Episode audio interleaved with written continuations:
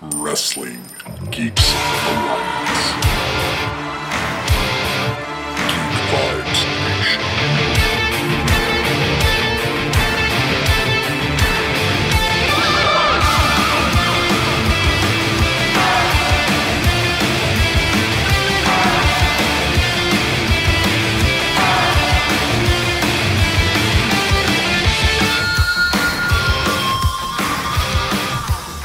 Hello! How are you guys doing out there? This is another episode of Wrestling Geeks Alliance, a show in which me and my co-host Christopher Brother Ray Patton break down the latest and greatest in professional wrestling news and provide you with reviews and previews for shows to come. We have a nice, fun show for you. Want to start off by apologizing. I guess, on behalf of fucking Skype. We had some issues that happened with Skype last week. And our draft or re-edit of the roster for AEW did not make it. It screwed up in the recording, so that's why it kind of just ended after our reviews for the shows. So what are we going to do this week? We're going to talk a little bit about Mandy Rose. We're going to talk a little bit about Wrestle Kingdom, go over the highlights for AEW and WWE, and then get to us cutting down this roster that has now added probably about, I think, 3 more people since then. So, get ready for a fun show. Chris, I couldn't do this show without you, like I always say. What are you doing? Are you picking your nose right now? Reach for the sky, boy. Sorry, it felt needed. It felt needed. Man, I'm super excited. Me and you are going to go see a show soon. We're going to go see Pantera live. Think about that. Well, 2022 Pantera. Pantera kind of like live is now like going to see Skinner live because there's like, 1, 2 original members in there? So that's good, but I'll still have fun dancing around a walk. I mean, we get Rex and Phil together, though, on bass. Yeah. Drummer's been absolutely killing it. I can't think of his name, so I apologize. And fucking Zach Wilde. Zach Wilde's just always incredible. Fucking Deft. The first, that lineup that is just literally Incubus, Deftones, Tool in a row. That's just insane. That should not be allowed to be a goddamn lineup for a festival. And 2 bands I've always wanted to see, and that's as part of the same day on the last day of this. Which, what's the name of the festival again? Rockville or something? I don't know. It's at Daytona International Speedway. So it's at which my parents have a condo down there, and we're gonna definitely hang out with them. And they smoke a lot of weed, so that should be fun. I like that I get to meet your parents for the first time. I feel like they've probably heard a lot about me, but have never met me. I know I've heard a lot about them, so it should be a really fun introduction. Hell yeah, man.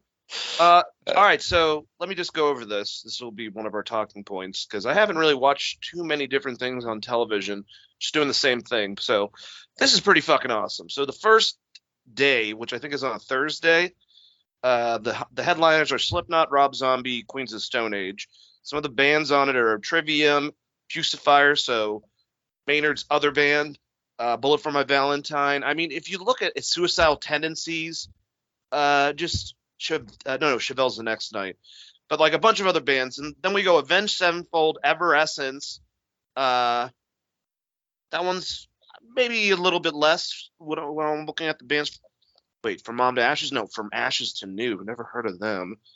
So that's kind of like the light night. Then it's Saturday night, Pantera, Godsmack, Alice Cooper, Chevelle, Alter Bridge, Jason's Bottoms, Led Zeppelin evening. Whenever he does those, it's a bunch of Zeppelin songs.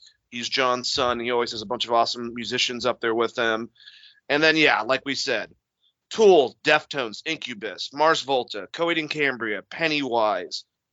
I mean, what the fuck for an ending for this ridiculous.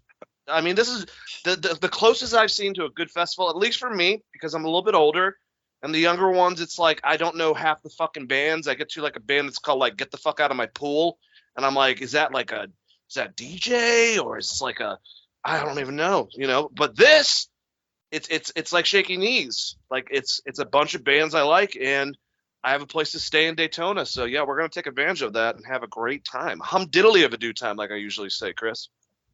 Yeah, I took the time to shit on Shaky Knees with their fucking lineup this year. After seeing that lineup, I was like, fucking, why you know this, Shaky Knees, at Shaky Knees on Twitter. So, Shaky Knees used to have really good lineups, man.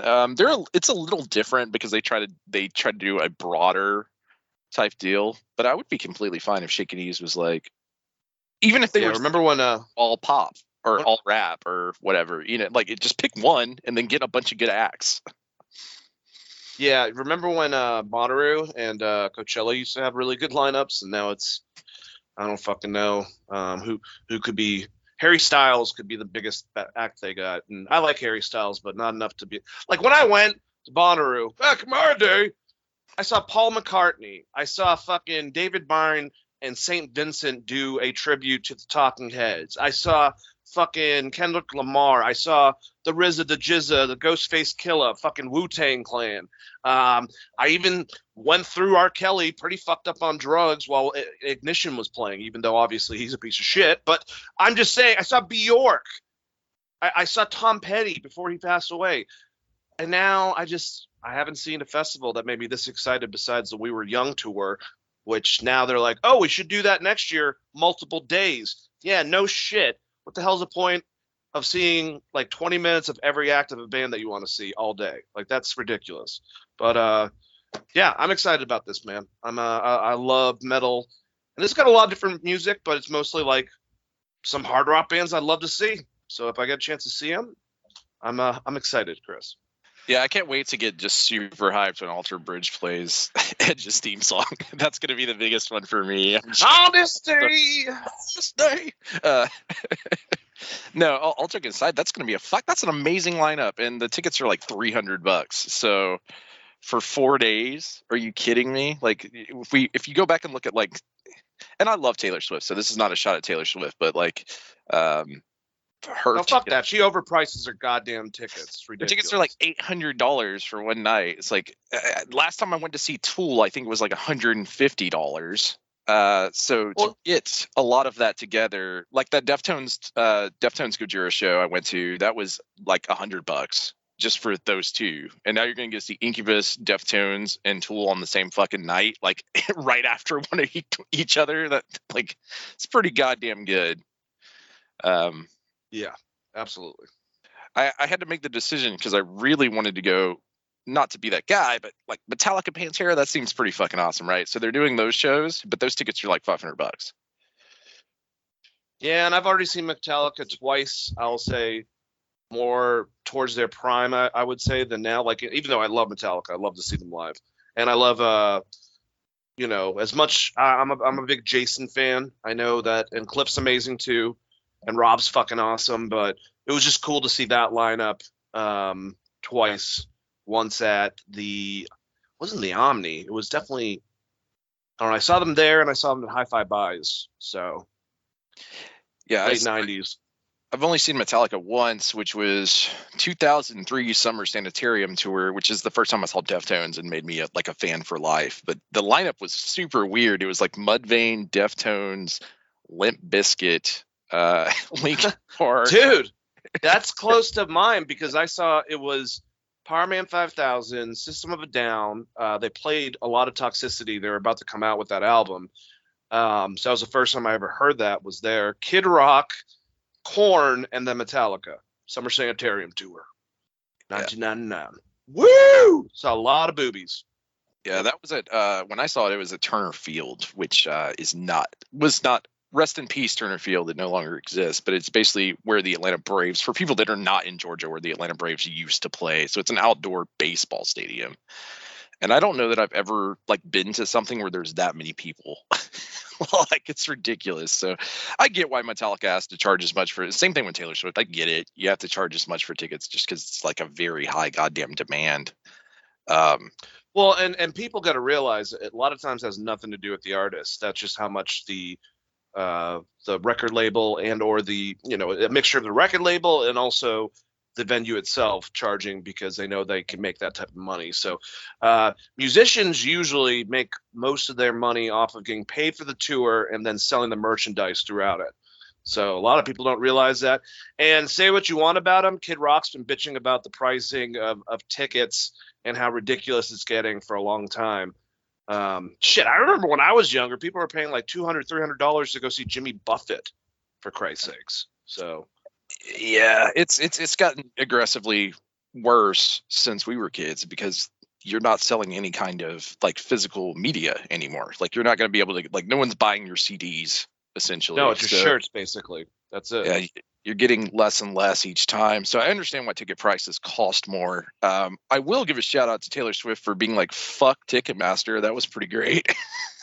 Hey, Blink-182 had to say the same thing. Like, guys, you know, basically, I wish there was something that we can do, but it's just how fucking business works, unfortunately.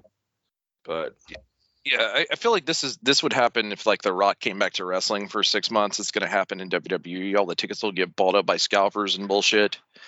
Yep. And he will come out and be like, I'm the people's, you know, he'll cut a fucking promo, call scalpers like, you know, with candy asses. there you go. Bunch of candy asses, jabronis. But no, yeah, I thought that was kind of cool, and it sucks though, because my nieces, they really wanted to go to that show, even though it was going to be expensive. My aunt was going to buy them, but she was stacked in that weird pre-sale thing that Taylor Swift had. So there's like 3 levels of the pre-sale before just general people could buy the tickets, and they were gone by like the second round of that. And Taylor Swift went back and added a date to every fucking city to try to help, but it's like, holy shit. Like, imagine being that over. Like, Roman Reigns thinks he's over. He's not Taylor Swift over, basically. You know what I mean? Like, no. It's insane. You brought up Paul McCartney. That is one of my favorite live shows. If anyone ever gets a chance to do one of the Piedmont live shows, he's incredible, man. I've never seen someone, and when I saw him, he was like 75. And so much energy, running around, changing instruments, telling stories. You know, at one time he smelled a lot of marijuana. He's like, I smell that. It's good stuff. You know, just fucking being Paul McCartney, telling stories about Jimi Hendrix being out of his mind on drugs, playing Sgt. Pepper right after it was released, basically, like a day before. Like, they learned it, played it at Albert Hall. Paul's in the audience. He's like, what the fuck, Jimmy? Like, he untunes his guitar because it's like the old school ones and has no idea how to get it. He can't see Paul because he's ducking his head, and he's screaming for Eric Clapton to come on stage because he was obviously, I'm assuming, on some type of hallucinogen, and no one came to his aid, apparently. But so now he does a tribute to Jimmy by doing a guitar solo and playing a little bit of Foxy Lady. So that's Paul McCartney, man. He's one of the best musicians I've ever seen live, man. I saw Paul McCartney back-to-back with Wu-Tang Clan. Say that. Yeah, that's pretty awesome. Yeah, Paul was fucking great when I saw him live. Like, one of the best entertainers I've ever seen live. Absolutely. He did a song by every member of the Beatles while telling stories about each one. Yeah, and now he's doing that which song is it? It's from Let It Be... Feeling deep inside, oh yeah. He's been doing that song. I forgot what the title of it. It might be I Gotta Feel It. But he does all of his parts, and then the screen comes on with John playing on the rooftop from all those documented videos and shit, and singing back and forth with him. So that's really, I don't know, Paul's just an excellent entertainer, like you said, and he just seems like a really good dude, which is hard to find his field. So I didn't grow up listening to the Beatles, much like I didn't grow up watching WWF. Just if you're from the South, that's not necessarily a thing that is embedded in you. But my wife was a huge Beatles fan, so I burnt every one of the fucking Beatles albums back in the day with live. Was it Livewire? LimeWire, bro. LimeWire, there you go. I downloaded that discography, and let me tell you about this discography.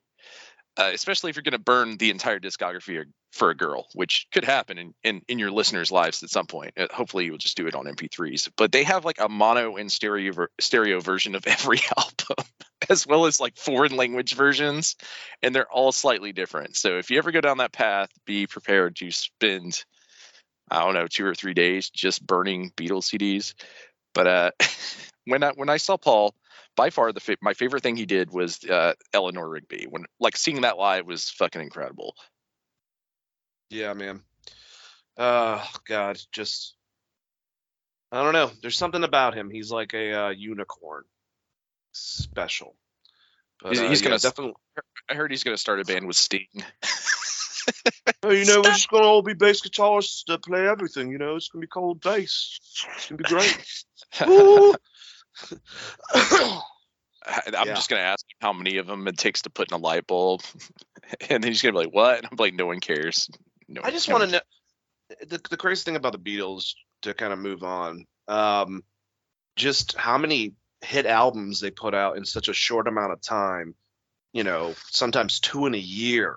Like, I don't think anyone's fucking done that, you know, since then. And not only that, making really good music. And yes, their later stuff, I think, was more inspired by themselves as opposed to, you know, working to have songs that are pop hits for a label.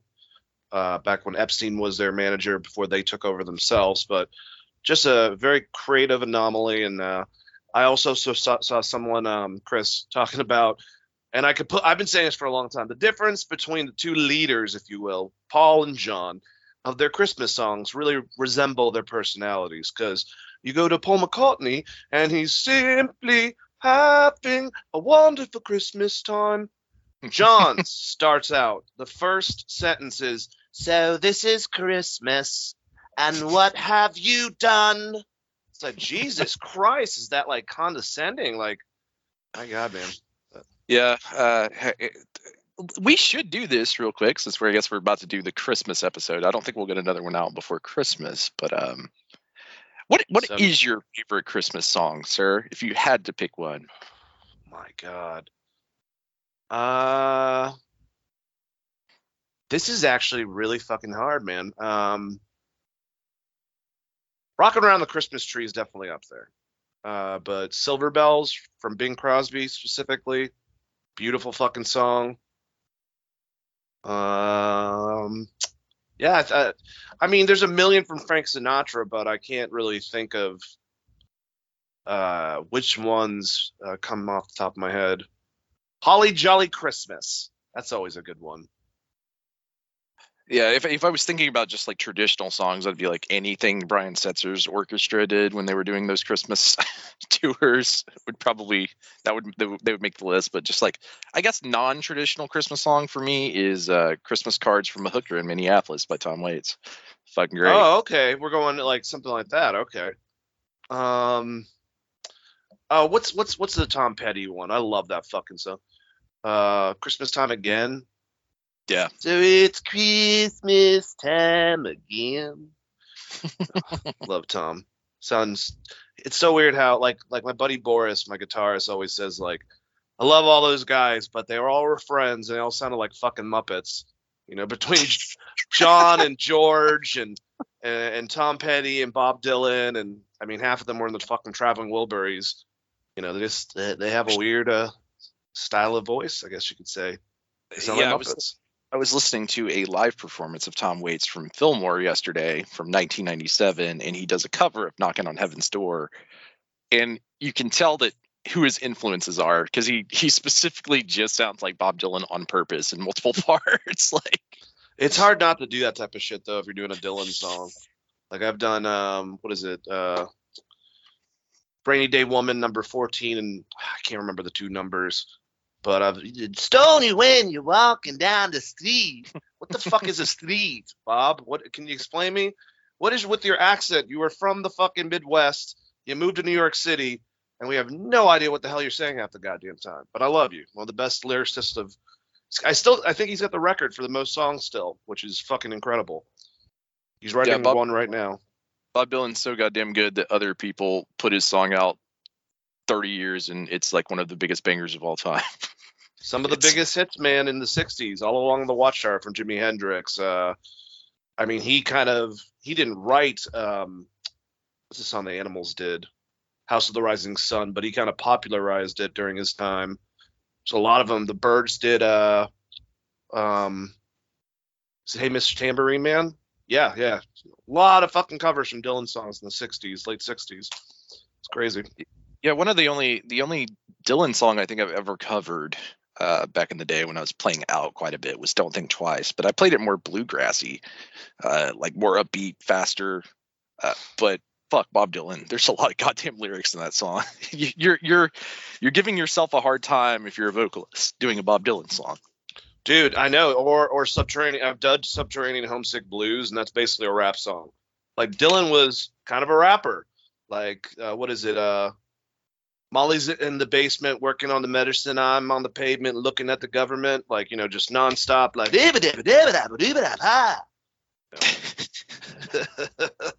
love Bob Dylan. It sounds like I'm ripping on him, but it's kind of hard not to mention how unique his voice. It's like Tom Waits and Lou Reed. You know, you just got guys that are just different. And that's always the opening when I talk about Tom Waits to someone that maybe had not heard him before. I'm like, it might not be your thing. Just gonna give you a heads up, but he's awesome. Yeah, it's like acoustic metal almost with this fucking growly voice, if you will, thrown in there with some R&B like little traits and rock traits every so often, if you will. Yeah. He's kind of a weird musician too, where depending on what you're listening to by Tom Waits, it's completely different. Because like, when you get into like Rain Dogs and some of his 80s early 90s stuff, it gets more industrial, kind of like Nine Inch Nails sounding shit, and you're like, whoa, that's a hard left turn from Blue Valentine. Yeah, no shit, man, that's a good point. All right, well, do you want to talk about wrestling now? Should we do that? I mean, we can if we have to. No, I'm kidding. Yes. Well, we're here. Let's talk about pretty much the only news item that happened this last week. Mandy Rose got released, and I didn't see this coming. I mean, she's had the NXT Women's Championship for over a year. I think it was 400 and something days total, and she dropped it to Roxy, but I just thought that was the end of a long reign and giving it to someone, building up Roxy, who's one of the new big females there. Formerly from Reality of Wrestling, also the first inaugural Ring of Honor Women's Champion, one of Booker T's students. But I thought that was it. That's all it was. Come to find out, what happened was someone brought to attention that Mandy had a subscription-based website called Fantime. Fantime, if you don't know, is very similar to OnlyFans. Especially if we're pretending that we don't know what OnlyFans is.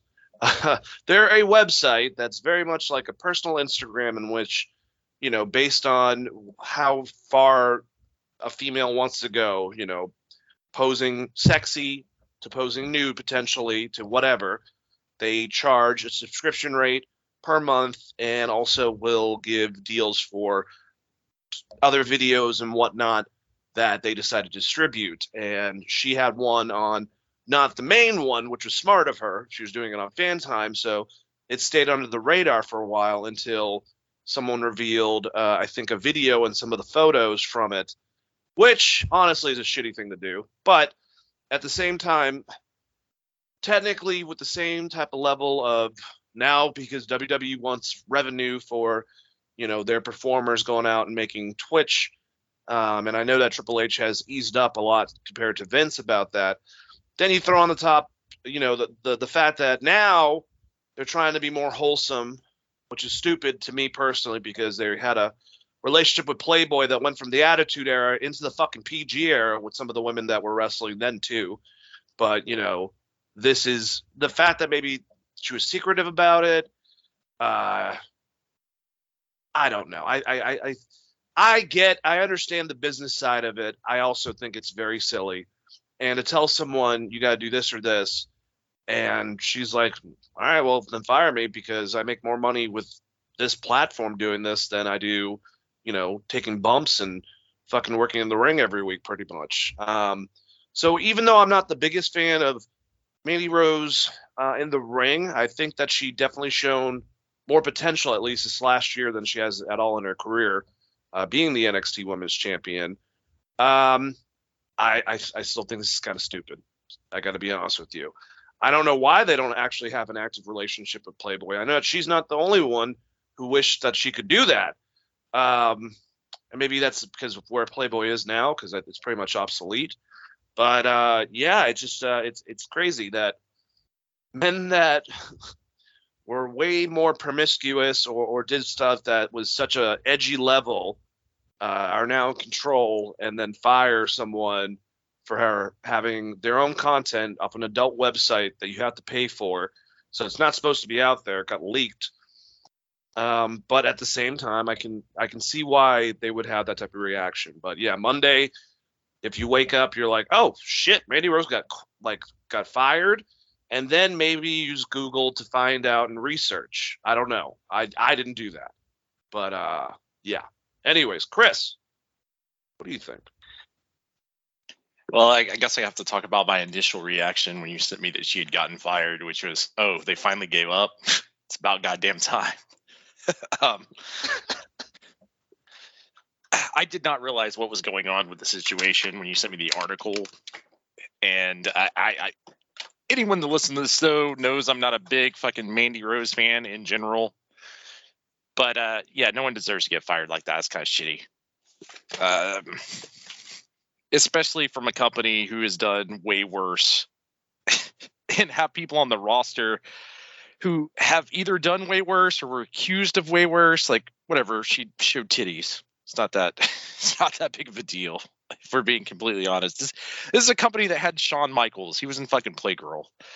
Like, who is currently and Shawn Michaels show she got. Shawn Michaels is the one who showed Triple H that inevitably got her fired.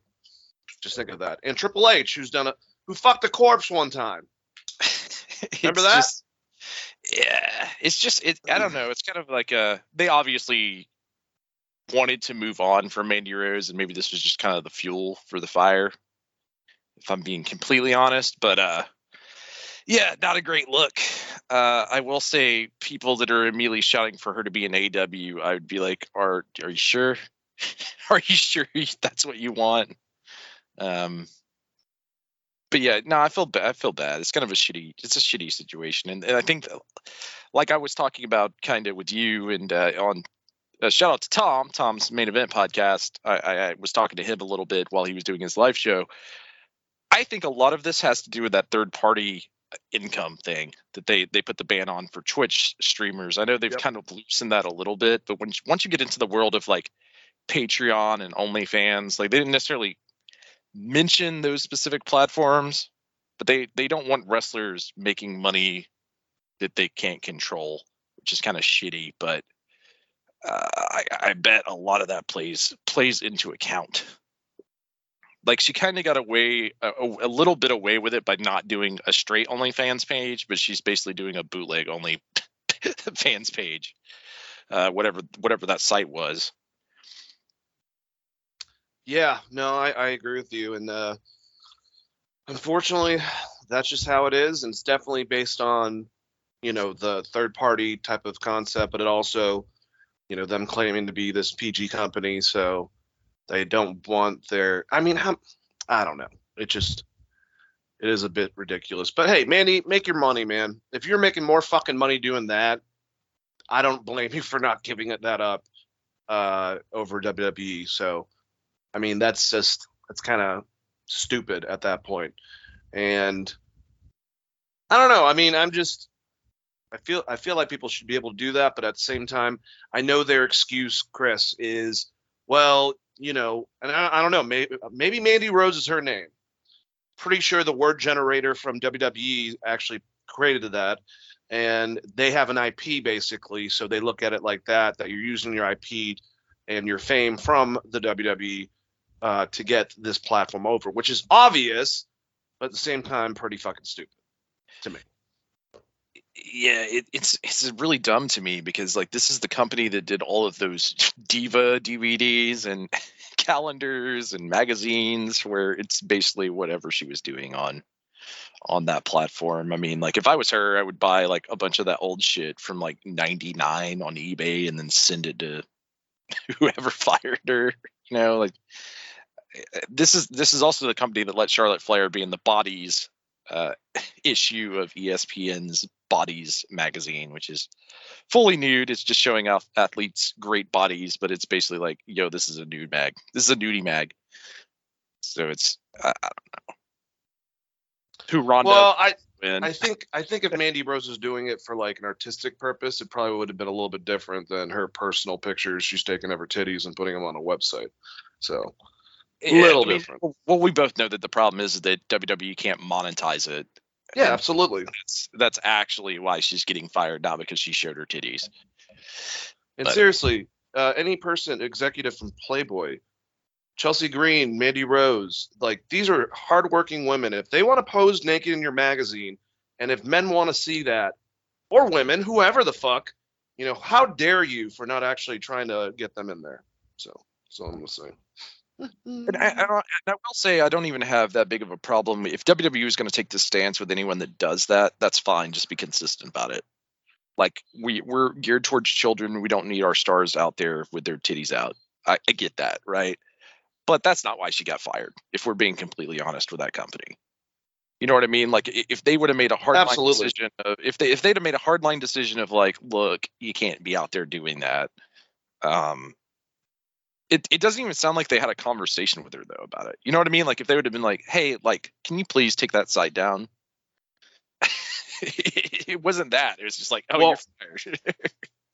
From what I hear, they had a conversation with her, and she literally said she makes more money from what she makes off that website than she does for working for NXT for the WWE. So she wasn't willing to give that up. So they fired her for it. Yeah. Which sounds like she kind of quit. Yeah. I know that, at least from all the rumors and the reports that I heard, that when she came in, the plan was not for her to drop the title. I guess shit went super south. But, you know, we'll never get that side of the story. That'd be like the CM Punk Elite fight. We'll never know what actually occurred. Well, what are you going to do? But I'm sure Mandy Rose will be fine. I mean, and, Lacey Evans just put out a fucking... Granted, it's for charity, but she has about the same amount of risque photos in that's getting sold on the internet. There's other ladies that are on that roster that have done very similar things. So I think it might have a lot to do with the fact that it's Mandy Rose more than anything else. Hasn't Natalia been on her sister's OnlyFans a bunch? And not naked, but like we're pretty close to it. Yeah, they have their own bikini company. If you ever look at her Instagram, it's basically a fucking OnlyFans page. But what are you going to do? You get it for free, so I guess it doesn't. See, that's what I'm getting at, is the fact that it's not because it's being monetized by someone else from a third party website. I feel like that's what they had a problem with more so than like the content. Yeah. And at the end of the day, I just find sexist. Like, if these women want to get naked, they should be able to. That's all I'm saying. You know, power to the people, or power, whatever fucking platform I'm trying to go for. But yeah. That's what you don't get to run shows. You don't get to run shows in Saudi Arabia and then get mad because someone did a picture with tits out. I'll leave it at that. Yeah. And, but that's how it is. And what are you going to do? You know, shit, it's garbage, but, we'll move on. Other big news items. Not really a news item. We're not previewing. Before we move on, I think it should be said that fucking Vince the same week said he was wanting to come back and take control of WWE. And this is a man that has like so many allegations against him. They were settled out of court. Like, are you really worried about Mandy Rose's boobs? What is this fucking company doing sometimes? I mean, I think they've taken a lot of steps in the right direction, but it's like that kind of thing. Like, the same week that Vince is back in the news, you're going to fire her over an OnlyFans page. Also, Matt Riddle out here just doing the most cocaine of all time. Matt's suspended, man. And yeah, it wasn't weed, because that's not actually, they don't drug test for weed. So, and if anyone saw the videos of people were theorizing from seeing him at a club completely hammered and provocatively dancing with a porn star, that he might be dating that said porn star. And then the next day, I swear to God, on Raw, is like, you know, you hear Matt Riddle is suspended for drug use. Like, yeah, I could see that. Yeah. He is suspended, not fired, though. That it's kind of a double standard is what I was getting at. Yeah, absolutely. Definitely. Granted, he is a better wrestler and more over than Mandy Rose is, but yeah, you can't do that. It's gotta be one or neither. You know what I mean? Like, you need, if you're gonna take a hard stand against that kind of stuff, then take a hard stand against it. But like, don't be consistent. Don't be like, it's fine for this person to do it. You get a suspension, but you're fired. Yeah, I agree with you. But yeah, so that's basically it. Vince coming back is hilarious. That's never going to happen. He got bad advice apparently from family and friends. I wonder who was advising him. Maybe it's the people that took over. Yeah, what Vince is going to do, and I was joking with you, he's going to use his money. He's going to buy out MLW. He's going to buy out NWA and maybe Impact. Put them all together and call it WWWF. Only put his show on in Madison Square Garden, and it's going to be a rebranch of his dad's original promotion in the 70s. So it's going to be great. I can't wait for that to happen. Michael Hayes will work with them again. Hell yeah. He'll help him. Doop, doop, doop. Actually, that sounds awesome, though. I'm not gonna lie. I would watch another Vince McMahon promotion if he started one from the ground up. You know what I mean? Like, just to see what it is. I was like, holy shit, he finally bought Impact, but he's not in WWE anymore. He's like Billy, Scott, Court. You guys all work for me. It could be his new generals. Got them more like, what do you want, Vince? I just want to find out so I can give it. You know, so I like Scott Moore does sound like a little ducky. I like the idea of Vince having to go after his son-in-law and his basic son, which is Triple or HBK, in a rival promotion. It would be hilarious. He's trying to go for ratings war. He puts his show on Wednesday night. Yeah, he totally would do something like that. He has one on Wednesday night and one on Friday night, the exact same time as SmackDown. I don't know what. Maybe you can go back to Sci-Fi. What do you got? Do you guys want to do a show? No. Well, I guess we should just say news-wise if we're going to relate it to the actual news item. That motherfucker's not getting hired back. He would have to be voted in by their board, and that shit's not happening at this point. I know that he's a majority share, but it's not going to happen. There's no way. I'm not worried about it. I mean... I know, I think it was a week or two ago, I think it was either Raw or SmackDown suffered a little bit in the ratings, but for the most part, they've been excelling, especially compared to when Vince was, in charge, and the storylines, everything's just a lot better, the matches. So no, I don't think that's going to happen. It would be terrible. Yeah, I mean, WWE right now, they're going to suffer anyways when you talk about Monday Night Raw because Monday Night Football, we're towards the end of the football season. It gets murdered every year. This is not like a new thing. Yeah, I like my idea because there's a lot of great wrestlers in those three organizations, and you can just, like, restart from everything. If he sees Alexander Hammerstone, he's going to be like, you are my number one. And then we can just go from there with the WWWF. That would be hilarious, but that's also not gonna happen. You bring up a good point. He could buy MLW because there are a lot of people on that roster that seem like Vince would love. Holy shit, Jacob Fatu! Why the fuck did we hire you? It's like Vince, we tried to get him. Shut up! Shut up! Yeah. By the way, have you watched any of this new Young Rock? No, I stopped watching it when I realized it wasn't going to be accurate at all. It's like, yeah, this is stupid. It is like kind of a weird tale of The Rock, but I was just getting a call out for the actor that is playing this version of The Rock at like age 22. This cat got in fucking incredible shape for this role. I think he is bigger than The Rock was during this time period. For the show. Is this Nation of Domination days basically? Yeah, so he just cut his first heel promo, turned full heel, and kind of the storyline in the show is that people are starting to recognize him out in public and give him shit. So it's been kind of fun. It still goes back to hopefully The Rock doesn't actually think of these people looking the way they do because some of the casting is just absolutely terrible. Like if Ron Simmons whipped Dwayne Johnson's ass in real life, it'll be because of this show. She'd be like, really? But it's a fun show. I mean, and I just want to give a shout out to that actor because I think he does a great job. The guy that's playing like 23-year-old Rock or whatever, he's gotten it spot on. And they made him do the people's elbow drop on the last episode like 7 times. And holy shit. He do the vibration right before he drops the elbow perfect? Yes, and it's the Nation of Domination one, so it's even more sarcastic, where you kind of swing your leg over your opponent before hitting the elbow. Like it's like amplified to like 1,000, because when The Rock started doing it, it was a heel move, because it's kind of like a weird. He's already beat the guy because the People's Elbow is not an effective move. Wait, it's not. They played that off in the back with people being like, I don't fucking know. It was Ken Shamrock. They had like an actor that was Ken Shamrock. He's like, I don't fucking get it. You bounce off the ropes, jump over me, and then give me like an elbow drop, and I lose. Yeah, Chris, you know, like many moves, I have there's certain moves I just think that are stupid in wrestling, even if they're from some of my favorite wrestlers. Like I hate the 619. I know. I'm just a miserable prick, but it's just so dumb.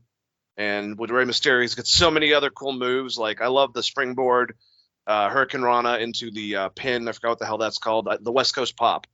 Love that move. Always hated the other one. I just thought it was dumb. People's Elbow might be number one for me. Because at least the fucking leg drop.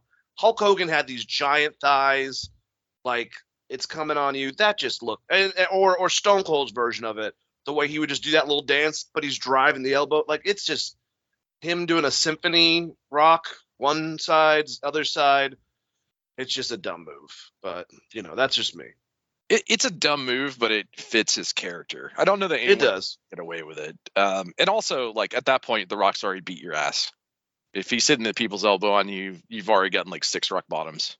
Well, that's why I'm glad he included the spine buster into it. Like, that was the setup. To like knock them completely on their ass and almost out. And then he would... One of the best spine busters of all time. We should talk about that. It's a fucking great... The way he kicks his leg and emotes while he's doing it is... I mean, it's not like as good as Arn Anderson's spine buster, but holy shit, it is a very fucking good spine buster. Well, you know, for what we say about The Rock, he's a good wrestler. He understands psychology. Some of his punches and his kicks are kind of weak, but when it came to his spine buster, and especially I loved his DDT, the one where he would, like, you know, jump over on the other side and give him a DDT. It looked fucking devastating. And no one, besides Scott Hall, took the stunner quite like The Rock did. He was very unique in taking that motherfucker. Doing a backflip and shit. I like the story behind that is a case of beer bet if he didn't do the same bump each time he got the stunner. That's such a great fucking story. The Rock's hard to dislike, even though he's making it very hard for me to like him with a lot of these movies he puts out. But he's still, to me, a jabroni beating, pie eating. La la la la. They did make the pie joke. His wife was like, "Why are all these people ordering you pie? They're at a restaurant." And he's like, "Don't worry about it." It's pretty good. There's some funny moments. She's like, "You don't even ask you something, Hurricane." Like, I love pie. Do you like poontang pie? I just think he goes after Michael Cole for like in strudel. Jesus Christ!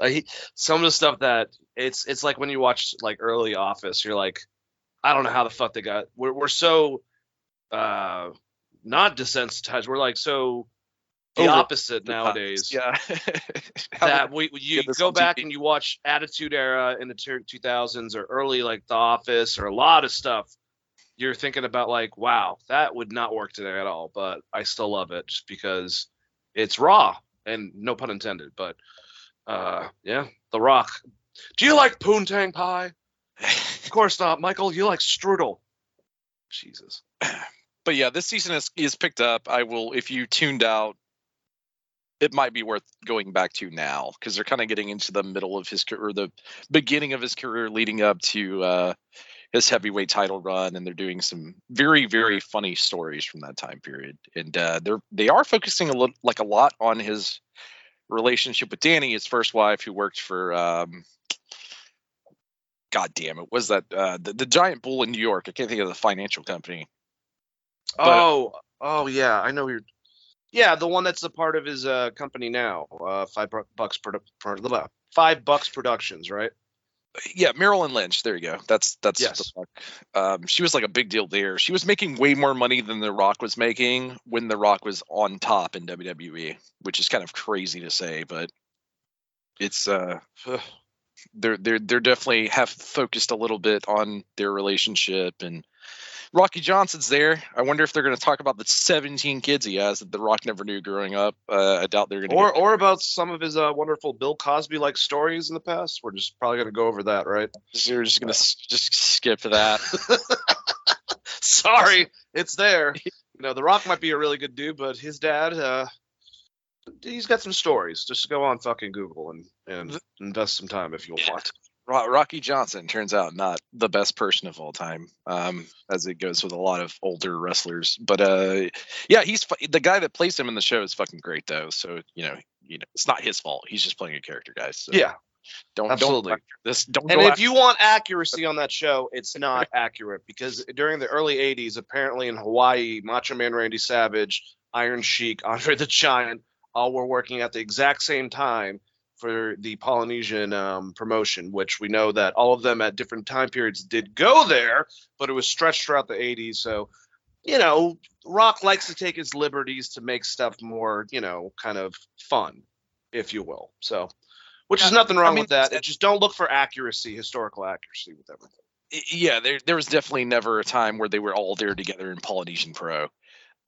There is stories of Andre working there because he liked to vacation in Hawaii and would do spot shows there. And he was friends with Rocky Johnson and the family, etc. And there's all those photos of him and, you know, young Rock, the Pebble, I guess. But yeah, like fucking Shiki was not out here having matches with Macho Man and Polynesian Pro. That didn't happen. Yeah, I think one time they were trying to say Vince Jr. sent someone to Hawaii. I think they were like in '84, and it's like, dude, like he just took over fucking whatever. But I feel bad because we didn't give it a lot of highlights on the show. But the Rock's that the dark or like the Tales from the Territory, we kind of talked about a little bit of it, but that show did not do well. It did not do well at all. So I know it was a labor of love for The Rock, but his labors of love as of lately have not been doing that great. Black Adam, it's barely going to make any money. Yeah. You wouldn't see that in theaters, right? No. I rarely go and see comic book films. Marvel and DC have let me down so much. I'm looking forward to their future. Now that Marvel has its own, like Bob Iger's back, who, if you don't know, that was CEO. Chapek did terrible, pissed off a lot of people with the parks, the movies, everything. So he's now involved. They're going a better direction. Kevin Feige, who's in charge of Marvel Studios, doesn't have any middle management like he did when Chapek was involved. And also DC, now James Gunn is starting from scratch with pretty much everything. And he's now writing a Superman movie, and they are planning out the next 10 years with DC having continuity that doesn't get fucked around by, you know, Warner Brothers. Like now they actually have DC Studios. They're by themselves. So I'm looking forward to the future. Going to see – even, like, I wanted to see the new Black Panther, but I was like, I'll just wait. Like, I don't know. Yeah, what happens? Fatigue. I heard the new Black Panther is weird, which we kind of expected it to be. It's unfortunate, like how that thing set itself up. So, well, they probably should have done what Chadwick Boseman asked them to do, which was recast the character because the character was more important, and they decided not to do that and go a different direction. Which, hey, if Ryan Coogler wants to do that, he's a great director. So I get it. That was a horrible task having to fucking make that movie. Because how the hell do you make a movie without Chadwick Boseman and try to tell the story still? It just that's a hard thing. And from what I hear, the movie might not be as good as the first one, but Angela Houston is incredible from what I hear.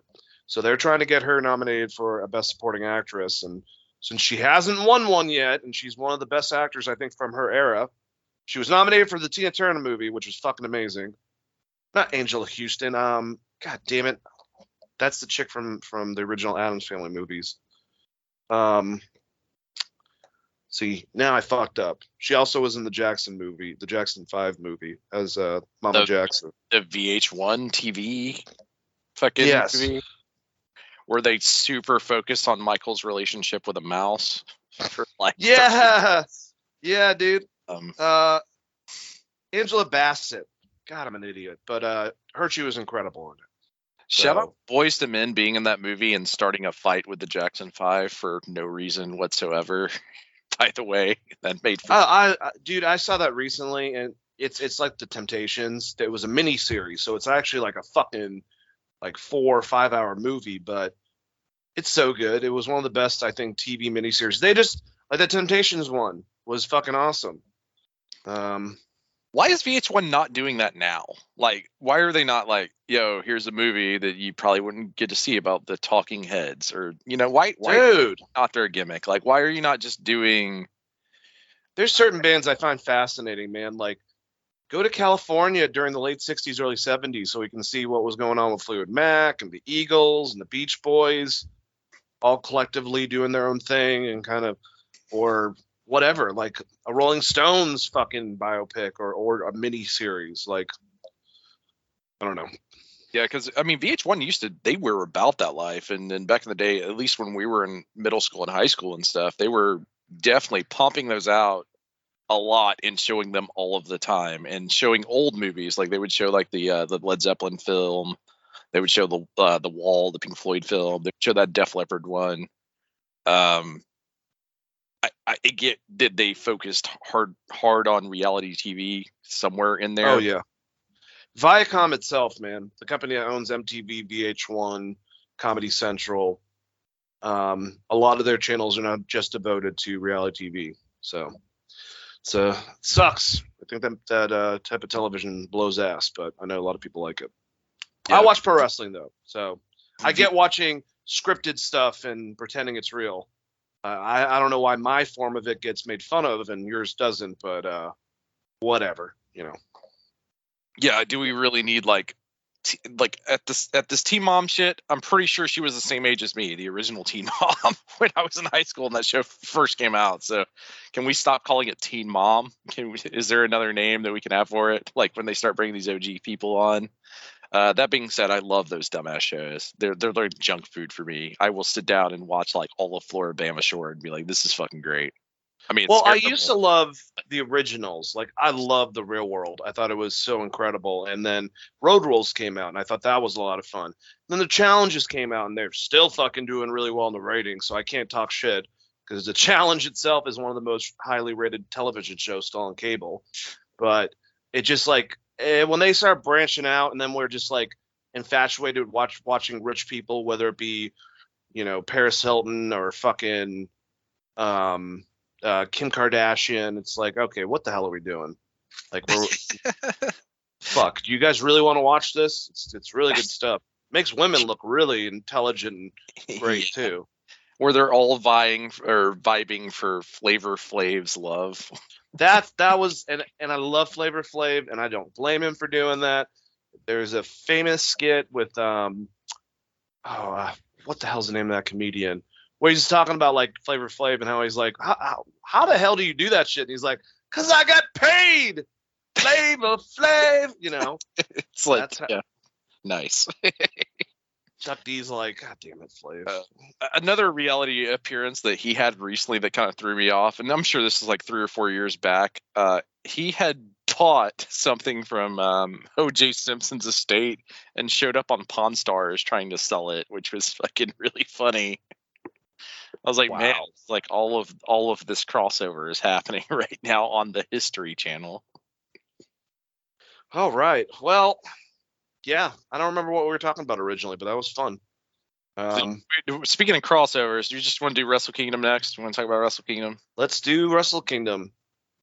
So obviously their pre-show, it's two young boys. They have an exhibition match, and then they have their big battle royal to determine number one contender to the provisional KOPW 2023 trophy. So that's normally what they do. But then we start the actual program. In honor of Antonio Inoki, we're going to start off with Yuji Nagata, Satoshi Kojima, and Togi Makabe going against Tatsumi Fujinami, Minoru Suzuki, and the fourth Tiger Mask. This will be a fun Legends match. You're talking about that's on the card for Wrestle Kingdom. They announced that. Yep, that's the first match. It's a six-man tag team match in tribute of Antonio Inoki. Okay, I was making sure because they just ran a very similar match on their pay-per-view from last week. That's why I was asking. Carl Anderson showed up on that pay-per-view as well. So if you guys like Carl Anderson, he's the never open weight champion right now and showed up and did some stuff on the last pay-per-view. No, this one is the January 4th show, so this is different at least. So it's basically some of the best legends together going against each other, essentially, in the name of Inoki. So then we have Chris, we have Catch 22, TJ Perkins and Francisco Akira going against Leo Rush and Yo, which I did not know was the tag team for the IWGP Junior Heavyweight Tag Team Championships. The champs being TJ Perkins and Francisco Akira. That should be fun. Like I said, there's not so much predictions, but does that sound like a fun match to you? It'll be a fun match, but don't take the titles off TJ like to give it to Leo Rush. That guy, man. What a great wrestler, but what a fucking nightmare to deal with. Apparently, in every promotion he's ever worked at. He's like Smiley Kylie, who's now in fucking NXT. It's like, is it really worth it? Although I feel for her more because I know for a fact she deals with anxiety and depression and shit like that, which is kind of screwed her in certain situations, if you will. But like Leo is just fucking difficult person, it sounds like. I'm sure he has some problems. He is the Kanye West of wrestling. Basically. Oh, wow. This motherfucker, he just starts beef for no reason. And companies like, how are you going to be out here feuding with CZW, buddy? Like, what are you doing? Like, I love Leo Rush. I think he's a great wrestler. And the two times he was on AEW before he got fired, he had great matches. Like, he's a fucking great wrestler. There's a reason why he's gotten hired by all these companies. But holy shit. Which is why I called him the Kanye, because Kanye is also fucking great. Like, Graduation is a great fucking album, but he's also crazy. He's fucking crazy. He's either crazy or he's such a narcissist that he likes to create these fucking situations for whatever reason. I have no idea, but yeah. Which is pretty much crazy. So I guess you're right. Yeah, so I don't know. Leo Rush and Teddy Hart and Austin Aries, they're going to all start their own federation, I guess. Yeah, the island operation in Puerto Rico. Oh, Jesus. All right. So the next match we have, and I'm assuming, Chris, this might change because Sasha Banks is not announced on any of this. So this might be the match she's put into, if you will. Kairi Sane, the champion, is going against Tam Nakano for the IWGP Women's Championship. This might, from what I think at least, become a three-way. Or, I mean, maybe if Sasha is not going to be with WWE, maybe she's just going to sit on commentary. She'll have an entrance. People will go crazy. And she wants to basically go against the winner of that. Either that or I see her getting added to this match and making it a three-way. So I'll just say this. If Sasha is, now that we're hearing the rumors that she's not coming back to WWE, that might be true. That might not be true. If we're going by that, Sasha's in this. I kind of expect her to win it. But if it's just, you know, Nakano and Zane or Hojo, Kerry Hojo, kind of think that Kairi's going to have the championship still after this. She might have the championship regardless after this. But what do you think? Do you think that Sasha's going to be added to this match? Will she make an appearance? What do you think? So I think Kerry's going to win. And then the first night, and then she will get challenged by Sasha Banks. Sasha Banks will come out, and it'll be a whole big deal. And then they'll do the match the second night. It's crazy because they're like New Japan loves that shit. Like, oh, our champion just won. Let him cut a promo, and that's how we set up the next match. The person immediately comes out. Like that is kind of their thing and how they flow in wrestling. So I could 100% see that. And let it be known, if she comes out, especially if she comes out to her theme music from WWE, the one from her unless she owns that music because her uncle is the one, or cousin or whatever. Snoop Dogg's the one who did it. But if she comes out to that and she's going by Sasha Banks, we're going to have two people from WWE on fucking Wrestle Kingdom the same night we have people from AEW, which is just weird. But I don't know. Do you think that's – if she comes out as Sasha Banks, Chris, especially if she has her music, does that mean she's still – like she's going back to WWE, do you think? If it's something completely different and she's going by Mercedes, that kind of shows us what direction she's going to go in. But you had a good point, I think, last week where don't even go by Sasha Banks. Go by whatever, even if you are still in WWE, which makes a lot of sense too.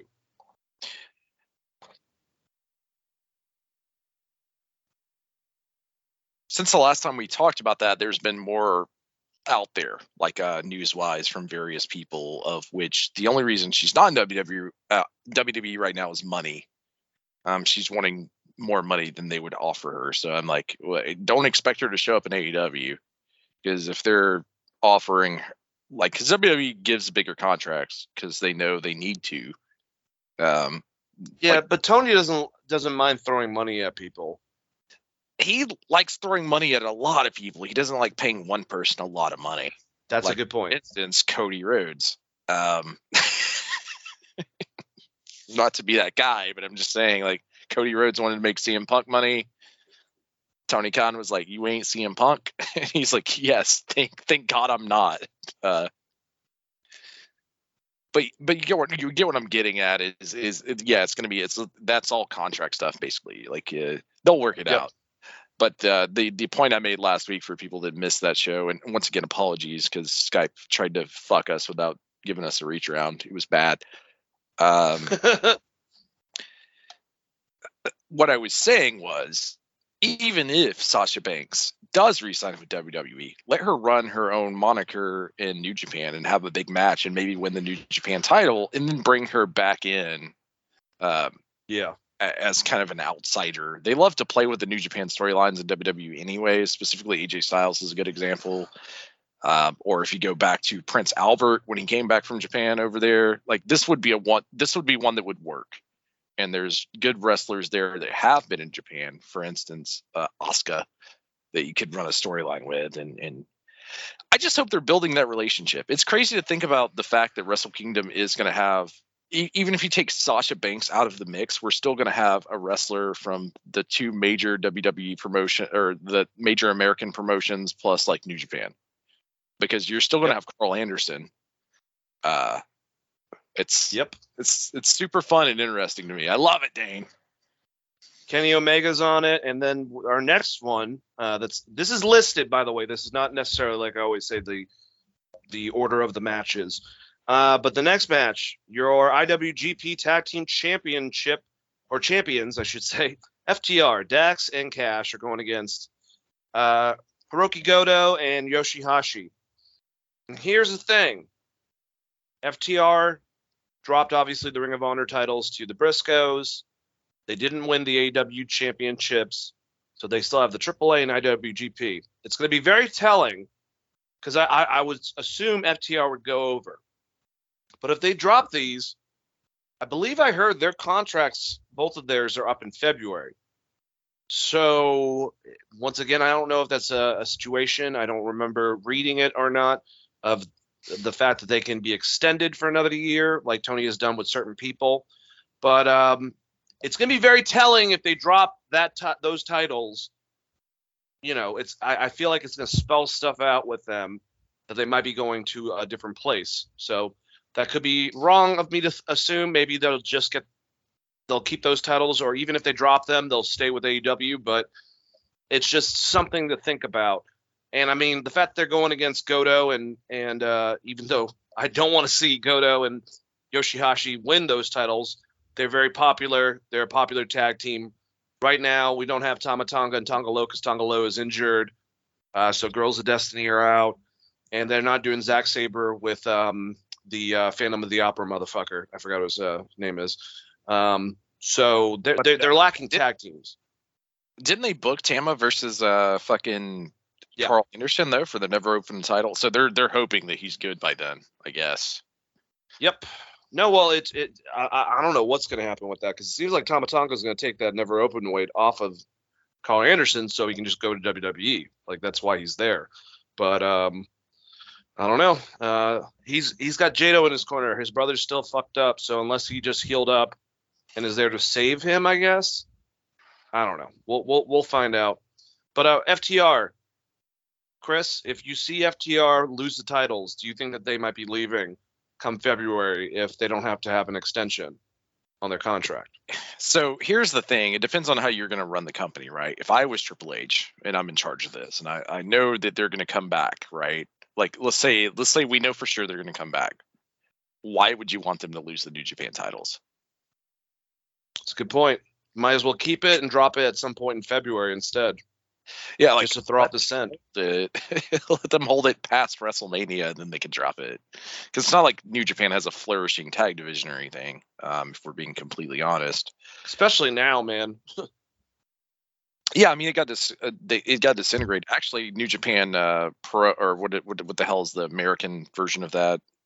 Oh, god dang it.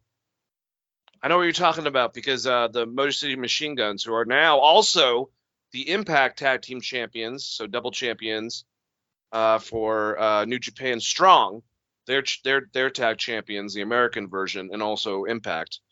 So maybe they'll attack FTR afterwards. Also, they are going after them boys, so there's that. Hey, Motor City Machine Guns are on a comeback, man. I'm glad they got the Impact titles. Because really, honestly, I love the Acclaim, but technically, if FTR or the Young Bucks were to have that, you literally have the biggest tag teams in all the positions from the major companies, you know? I just like when we do our top 5, like, tag teams for this year, I'm going to name tag teams that I was super into 10 years ago. Like, that's at least like 2 of the top ones with FTR, or not FTR, but Dem Boys and Motor City Machine Guns. Hey man, and they're definitely, I'll relay that message. They're in my top 5 as well. So that's going to be fun to discuss for sure. Will that be the next show, or should we do that the next weekend? No, that the next weekend will be, is that Saturday going to be New Year's Eve or New Year's Day? We're just going to say next show. We'll do next show, I guess. Okay. That'd be good. Yep. Oh, but I don't know what day that's going to come on, because the holidays, guys, listening to the show. Yeah, no shit. All right, so the tournament titles for the New Japan World Television Championship, the inaugural, yes, they're getting another title on their whatever. Zack Sabre Jr. against Ren Narita. That should be a fucking awesome match, Chris. Should be a great match. I don't like you made the joke about the titles, so I think that's the kind of the funny or like the elephant in the room. Oh my god, are they trying to compete with AEW to have the most championships in a fucking promotion? Is that what they're doing?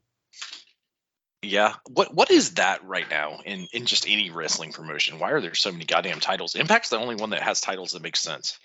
Yeah, and then they got rid of titles. Even WWE, if you combine NXT, they got a ridiculous amount of titles. Because WWE also has a ridiculous amount of titles, so it's they're not unscathed from this conversation. What the hell is going on? You know what you need? You need 2 titles. There should just be a heavyweight title, an intercontinental title. That's it, and maybe a women's title. Unless you're going to apply like they're trying to apply, where the IC title is SmackDown's championship, and the US title is Raw's champion. You know. And you see the other title, the big title, even though they haven't combined them, whatever, the Universal World Heavyweight Championship, if you will, being the traveler between the 2 shows. I'm okay with that. But, yeah, it's come to the point where every company has to have a million fucking titles. And I'm sorry, but AEW is the worst because it's – I don't know, man. They have so many goddamn champions at this point.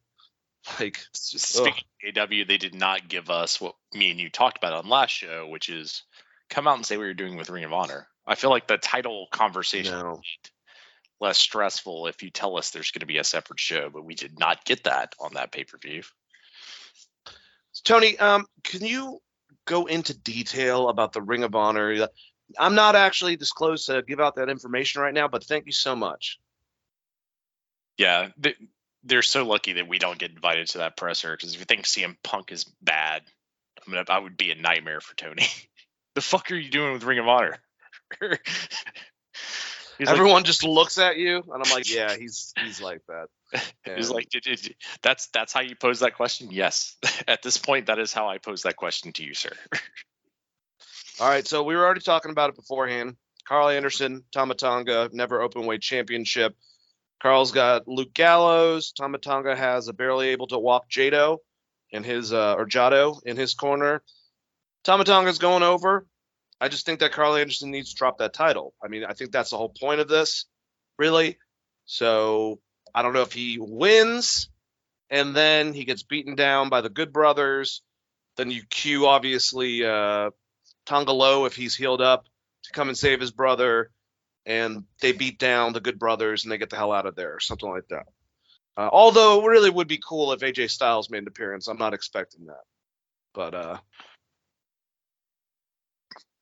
that would be awesome. I'm just saying. It really depends on what they're going to do with this card. Is Sasha Banks, like, I know that the rumors are that she's not tied to WWE right now, but she's having open contracts with them, or open contract negotiations with them. If you're going to do something like that, why would you? Like, it goes back to the same thing I was saying earlier. Why would you not want him to retain the title? If New Japan could be like something where they're not going to have matches against each other, but you can potentially see AJ Styles, since he has a past, on the same card at Wrestle Kingdom as you could see Kenny Omega, you know, I think that would be awesome. And like I said, you don't have to necessarily see AJ go against Kenny, but just be a part of the same fucking, you know, like they're doing this year, basically. Like, I hope to see that more in the future. Wrestle Kingdom, honestly, I mean, it kind of exceeds WrestleMania in a lot of ways up until recently, where WrestleMania finally, I feel like, has more gravitas in the last, like, 2 years. But it's definitely neck and neck for my favorite pay-per-view of the year. Yeah, easily. And AJ Styles is interesting when you talk about Carl Anderson, because, like, you could do, because you also have Cody Rhodes, you could do a fun, these the old heads Bullet Club versus, like, Cody's version of the Bullet Club with the Grills. Oh, if they had a match, and then Carl puts over Tama Tonga, it starts all this stuff, and then AJ and Cody come out. Or if it's not maybe like Cody, but like another person that would be associated, you know, that's from WWE. I don't know who. Maybe Balor comes out, because him and AJ are feuding anyway, sort of. And Balor helps out Tama Tonga. I know that we're not – baby faces and heels are kind of getting fucked up at that point, but that would be fucking awesome. That would just be like an impromptu 3-on-3 match real quick. That would be pretty fucking cool. Yeah, I'm not sold on the fact that Sasha Banks is not in contract negotiations with WWE, and the WWE is not trying to skate out here and steal AEW's girl before they get that Kenny Omega Okada match. Or steal AEW's Wrestle Kingdom and New Japan status. Right. By trying to have something like that. Because they'll be talking about that more so than even Kenny and Will Ospreay, which we'll talk about. Yeah, if AJ Styles showed up on that show, it would be a bigger deal than Kenny Omega being on that show. I think so. Especially, like I said, potential with Finn Balor too. You know, God, all three big leaders, all the leaders actually, the Bullet Club would be on this fucking card. All the leaders in the past.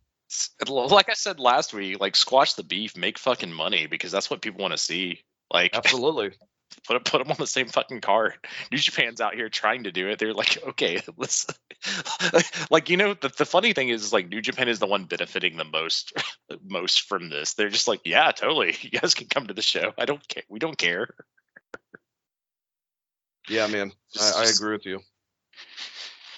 All right, so then we get down to the next match. This is a tribute for Keiji Muto, one of his last matches. So you have Keiji Muto, Hiroshi Tanahashi, and Shota Shooter Umino going against L.I.J., Tetsuya Naito, Sanada, and Bushi. So I'm going to get what I want, because Keiji Muto not only is going against Sanada in this match, one of his students, but also Bushi.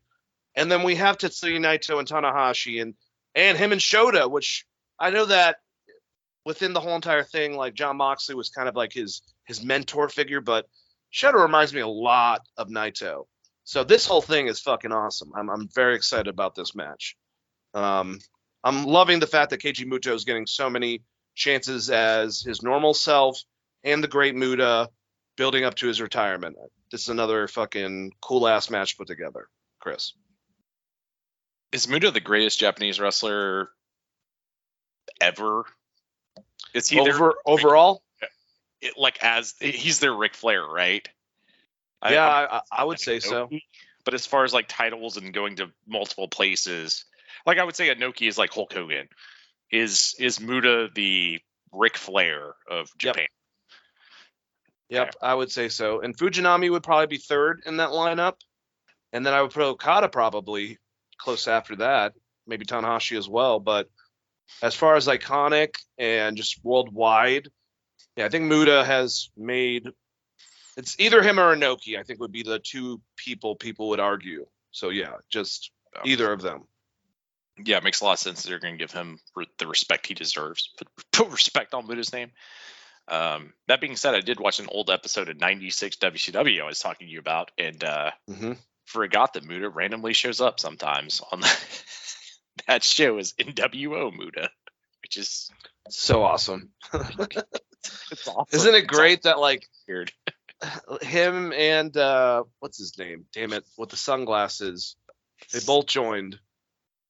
Sonny Ono. No. New Japan star, big wrestler. He still does like commentary for him sometimes. Oh man, I can't remember his fucking name. Doesn't matter. You got a bicycle. Anyways, I threw us all way off page. This is my fault. No, you're fine, man. I'm trying to. There were the Three Musketeers. Well, all three of them joined. NWO Chono, Masahiro Chono, and Hashimoto, and Keiji Muto, and not Tenryu, but Tenzin. They were the four guys that joined the NWO from Japan, and I'm sure a lot of people had no idea who the fuck they were, and they were like four of the biggest stars in New Japan's promotion. Besides Muta, kind of made it over here a lot more. Yeah, so the crazy thing about that is that they did do the New Japan stuff in Japan. I was going to say they did NWO in Japan. But Eric Bischoff took the idea from New Japan to do NWO to begin with. So it's kind of, it's like one of those weird full circle things. Naito, he's not making my top five this year, just as a heads up, even though he's made it pretty much ever. I don't think he's going to make my top 10 this year, just because he hasn't worked that much. But this should be a great match. Is he coming off of injury? Yeah, he was injured like the majority of this year, so it's not really his fault. He just hasn't had his big... Normally, we'd have like 3 or 4 Naito matches I'd be gushing over at this point, and he hasn't had those this year. Well, this match, no matter what, still should be fun.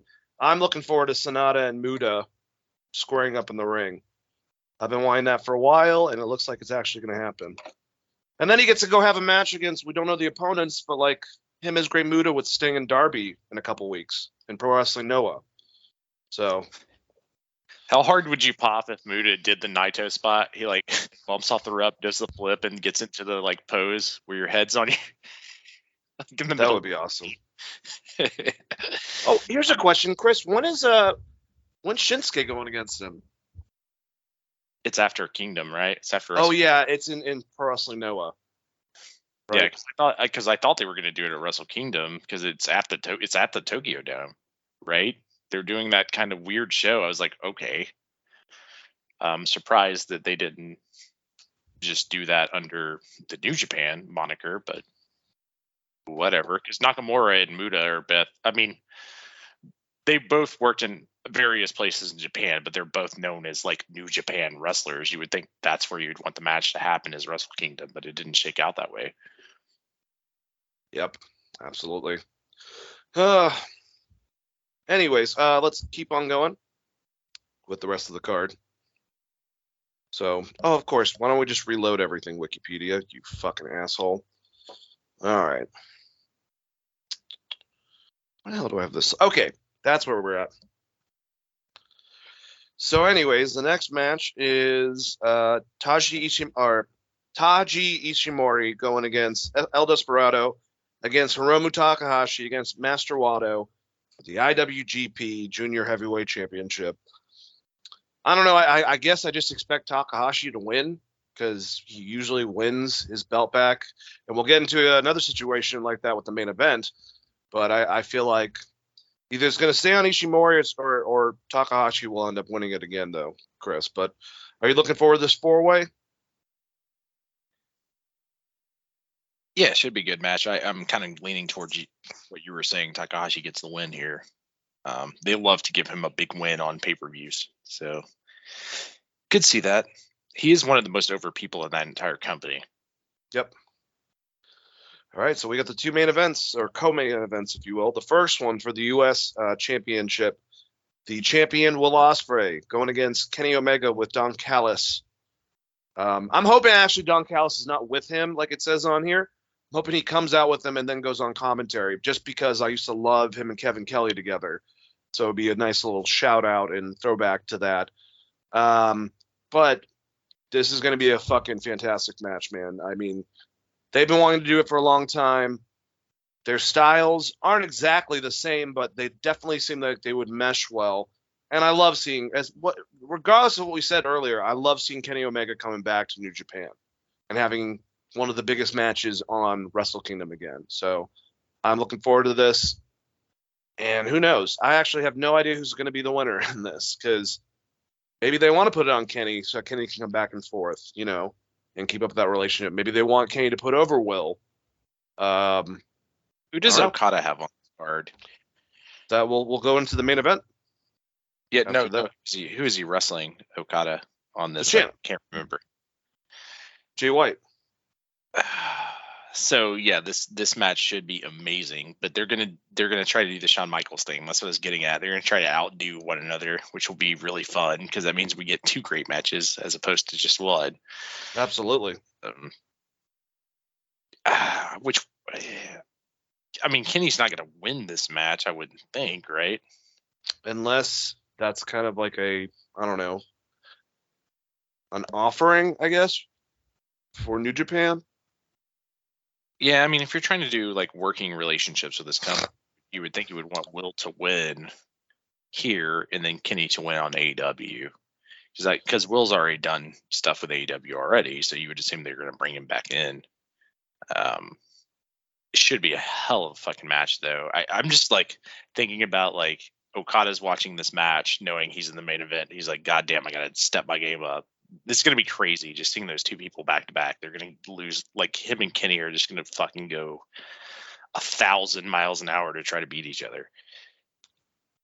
Yep. And like you were saying, I mean, who is going to have the match of the night? Because those two performers with Omega and Will Ospreay, they're fucking incredible. And then you have Jay White, who's having one hell of a year, the IWGP champion, going against Okada again. They have great chemistry. They always put on good matches. And I know I said don't predict, but there's a good chance, just like last year, someone's going to be the champion again in Kazuchika Okada. That's what I think, at least. So I guess I am predicting, Chris. You think Okada's walking out champ? I don't know, man. They're really behind Jay White. He's had a great run. I don't know that you need to take the belt from him right here necessarily. That would be their big title change though, if he won. So, yeah, I don't know. Like booking wise, I don't know if it makes a lot of sense for them to put it on Okada right now. But Okada's always a safe option, right? Like, okay, Okada's the champion. Makes sense. It's not that crazy, but at the same time, it's like I don't know if I would necessarily do that if I was Gato booking this show. But one thing I was thinking about, this is kind of a tribute to Inoki in a lot of ways. They kind of already have said that, and who is the biggest modern wrestler that's been obsessed with Antonio Inoki and trying to get him more involved with the company is Okada. So You got your babyface that goes over against the dastardly heel that took the title from him several months ago, and he finally gets his payback, even though we've seen this.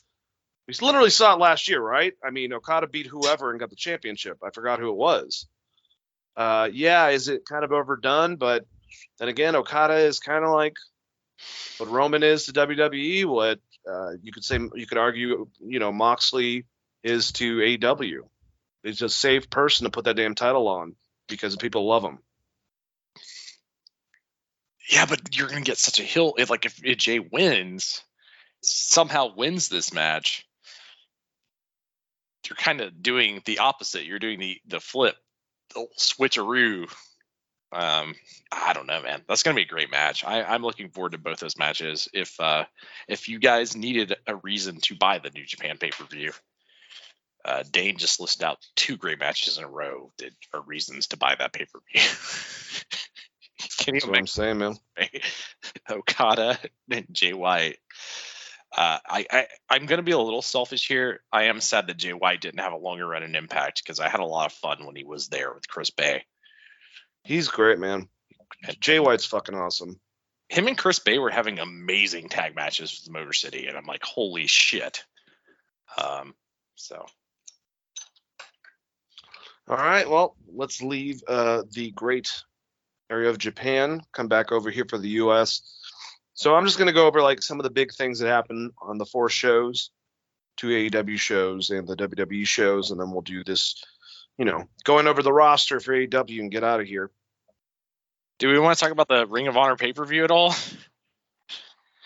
Didn't we already talk about that? No, we have not. I mean, I brought up Dem Boys, but we have not talked about that pay-per-view. Was that last? It was last Saturday, wasn't it? Yeah. Okay, hold on. What's the name of it? It was happening while we were doing the show, Final Battle. All right. So yeah, let's do that. We don't have to spend a lot. I mean, there's at least one match I want to spend a lot of time on, but we don't have to spend a lot of time on the show. I wonder which match that is. All right, let's go to the main card. We'll go down the list. All right, so we had Blake Christian and AR Fox going against Rush and Dralistico. Weird concept in which the babyfaces actually ended up defeating them, with Dralistico getting the loss and Rush just freaking the fuck out. But unlike Dragon Lee, he doesn't beat up his other brother afterwards, and he actually lost the match for them. But Blake Christian, it was kind of sloppy at the beginning, I will say that. I think Rush is an incredible performer. He's aggressive as hell. He's just believable, and he's incredible in the ring. And obviously, AR Fox. So I was happy that Christian and Fox got the win, and I'm curious on what direction they're going with for Rush. Chris? Yeah, it got a little sloppy in the beginning, and then AR Fox and Rush got in together, and it was fine. Like, it settled down. I don't know. I'm assuming that Rush is going to make a run for the Ring of Honor title once they make that an actual show, because it makes the most sense for him, probably. They can run back him and Bandito if you want to. But, yeah, this is with AR Fox and, God, why am I thinking? I'm blanking on the guy's name. They're obviously trying to build Blake Christian. Yeah, Blake Christian. They're trying to build their tag division, so maybe that's a tag team. But I don't know, man. Like, hey, I didn't think we'd be talking this much about AR Fox in 2022. It's good. It's definitely good. And he got a win, so. Yeah. I when they said AR Fox was in this match, I thought he was just going to get pinned by Rush. I'm not going to lie. I don't blame you. All right. So the next one, we had Athena going against Mercedes Martinez. A 13-minute match. It's actually a really good match. Very hard-hitting, back and forth. And Athena would end up picking up the win and is the new Ring of Honor Women's World Champion. Kind of predicted this pretty much the way it went. So, yeah, I'm going to pat myself on the back. Don't do that enough. Chris, what do you think? I didn't think the match was very good, but, yeah, you totally nailed the prediction. I don't know if I would have done that, but that's what they did, so. All right, so this one, no one saw this coming at all. Swerving Our Glory. Swerve Strickland and Keith Lee went against Shane Taylor Promotions, Shane Taylor and JD Griffey. Who JD Griffey, I don't know who the fuck you are, but you're green as shit. Definitely remembered that from the pay-per-view. Sorry. But, hey, at one part, Swerve got pissed off at Keith Lee and left him. And Keith Lee somehow still defeated the opponents by pinning JD Griffey. I don't know where this is going. I hope this eventually happens where Shane Taylor and Keith Lee are a tag team again like they were years ago. I think that would be a lot of fun. But, yeah, I guess Swerve got mad at Keith Lee. So if I had to take my best guess where they're going to go booking-wise, they're going to make Keith Lee a top guy in Ring of Honor. They're going to do a blow-off feud with him and Swerve on AEW. But I would think that you're going to get, like, Keith Lee versus Claudio. That could definitely happen, yeah. Which, have we seen that match before? Because I was thinking in my head, like, I don't think we've seen that. That would be a fucking great match. They're going to be yeeting each other all over the building. Yeah, because he has, like, a very similar, like, Claudio has a, you would think that it would be excellent, especially the fact that he has a similar body type to Dominik Dijakovic, who always had great chemistry with Keith Lee. And Claudio, no offense to Dominik, way better, like, all around, one of the best, like, in-ring workers. So, yeah, that would be a lot of fun, for sure. I hope they go, like, super 1980s with it, where, you know, Claudio goes to throw Keith Lee up in the air and he can't lift him to get the uppercut. Because I will love that. I always mark out for that spot. A good Lex Luger spot of, like, oh, I can't put this guy up to give him the rack is always good. Yeah, absolutely. All right, the next match, The Embassy, Brian Cage and Gates of Agony, Khan and Toa Leon going against Dalton Castle and the Boys. I like Dalton Castle. I hated this match. Look, I like Dalton, the Embassy. Fucking on one in this match, though. Holy shit, he was really great in this match. This match sucked, but it wasn't because he wasn't fucking trying. No, it's the concept itself. I mean, I'm glad that the Embassy got the championships, but seeing Brian Cage and Tonga Loa. Or not Tonga Loa, Toa Leon. Yeah. Seeing them fucking sell for the boys is a goddamn joke, and it was stupid. But, hey, what are you going to do? The Embassy won. It's like Brian Cage, man. It's like, I'd be happy if I got these titles, but at the same time, especially based on another match that happens, I wouldn't be too happy of where I'm going now. Since that was an issue before. I don't know if you noticed this, but they took away part of Dalton Castle's big entrance where he, like, sits down on them on, like, the throne or whatever. They didn't do that. So I wonder what that means necessarily. Like, what does that mean? Is Tony like, yeah, you can't be doing that if we're going to put you on TV? I'm assuming we're going to see more Dalton Castle. He's fucking great in this match. So was Brian Cage. They were the standouts of this match. This was not a very good match, but anytime they were in there, it was pretty good. So I thought this match was good. I still don't care. Wheeler Yuta beat Daniel Garcia because of ref stoppage for the Ring of Honor Pure Championship. Like I said, the match was good. I'm sick of both these guys. I think they're really good in ring wrestlers. I'm just sick of them always being put together. And this title always being a part of it, I'm just over it. What do you think? I thought the match was good, but it's same as you. Just kind of tired of seeing these two wrestle each other. There's other people you could put in the pure or pride or whatever the fuck they call that title belt. There's other people you could throw in there basically. There was one great spot, the first open hand or the first fist punch that Garcia hit. They went to Wheeler Yuta. He was going to do one next. And instead of doing a closed fist punch, he just slapped the absolute dog shit out of Garcia, but they still called it as like a closed-handed. Because, you know, they were going through the flow of the match or whatever, but he forgot. He just slapped the absolute piss. I don't know what Garcia did, but he got fucking punished. He got a receipt. Basically, he got the shit slapped out of him by Wheeler Yuta. That's in like the first like 2 minutes of that match, because they go over to the corner and Garcia's like, you know, they're grappling and they're doing stuff, and Garcia hits him with a closed hand, and the ref's like, okay, cool. Well, not okay, cool, but like, you know, one, because they have the weird rules, because one of these matches is like you can't hit him with the closed hand. And then either you'd have fucked up or he gave him a receipt, because he slapped the absolute fucking shit out of Daniel Garcia like 2 minutes in this match, and they counted it as a closed fist. I was like, that's fair, because if I got slapped that hard, it should be, you should get a penalty for that. Great match. Just, we've seen it. I'm done watching these two people wrestle each other. Yep. Agreed. Bring back Jonathan Gresham. He's an Impact now. He signed with Impact. Oh, good for him. That's awesome. Good for him. Yep.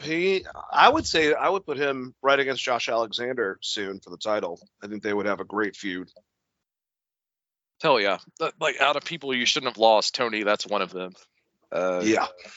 He's fucking great. The guy's a shades of Chris Benoit, where you're a smaller guy, but it's believable that you'll be able to fuck somebody up. So yeah, I don't know what happened with. I know Tony wanted Claudio to win the title, and that kind of pissed him off a little bit. Yeah, that's going to be a big loss for Tony, honestly, because Jonathan Gresham could be wrestling with like Samoa Joe, Chris Jericho. Like, he could have been having a bunch of really good ass matches at a very high level in their Ring of Honor products going forward, but. All right. Well, good for him though. I mean, I'm glad he got hired somewhere. He's getting fucking paid. That's good. Absolutely, and his wife's there too, so it makes a lot of sense as well. Oh, the best wrestler on Impact, Jordan Grace. No. Hey, she puts on some damn good matches, man. She does. Slamovich, her killed it not too long ago. That's going to be in consideration for one of my favorite matches, but we'll get to that when we get there.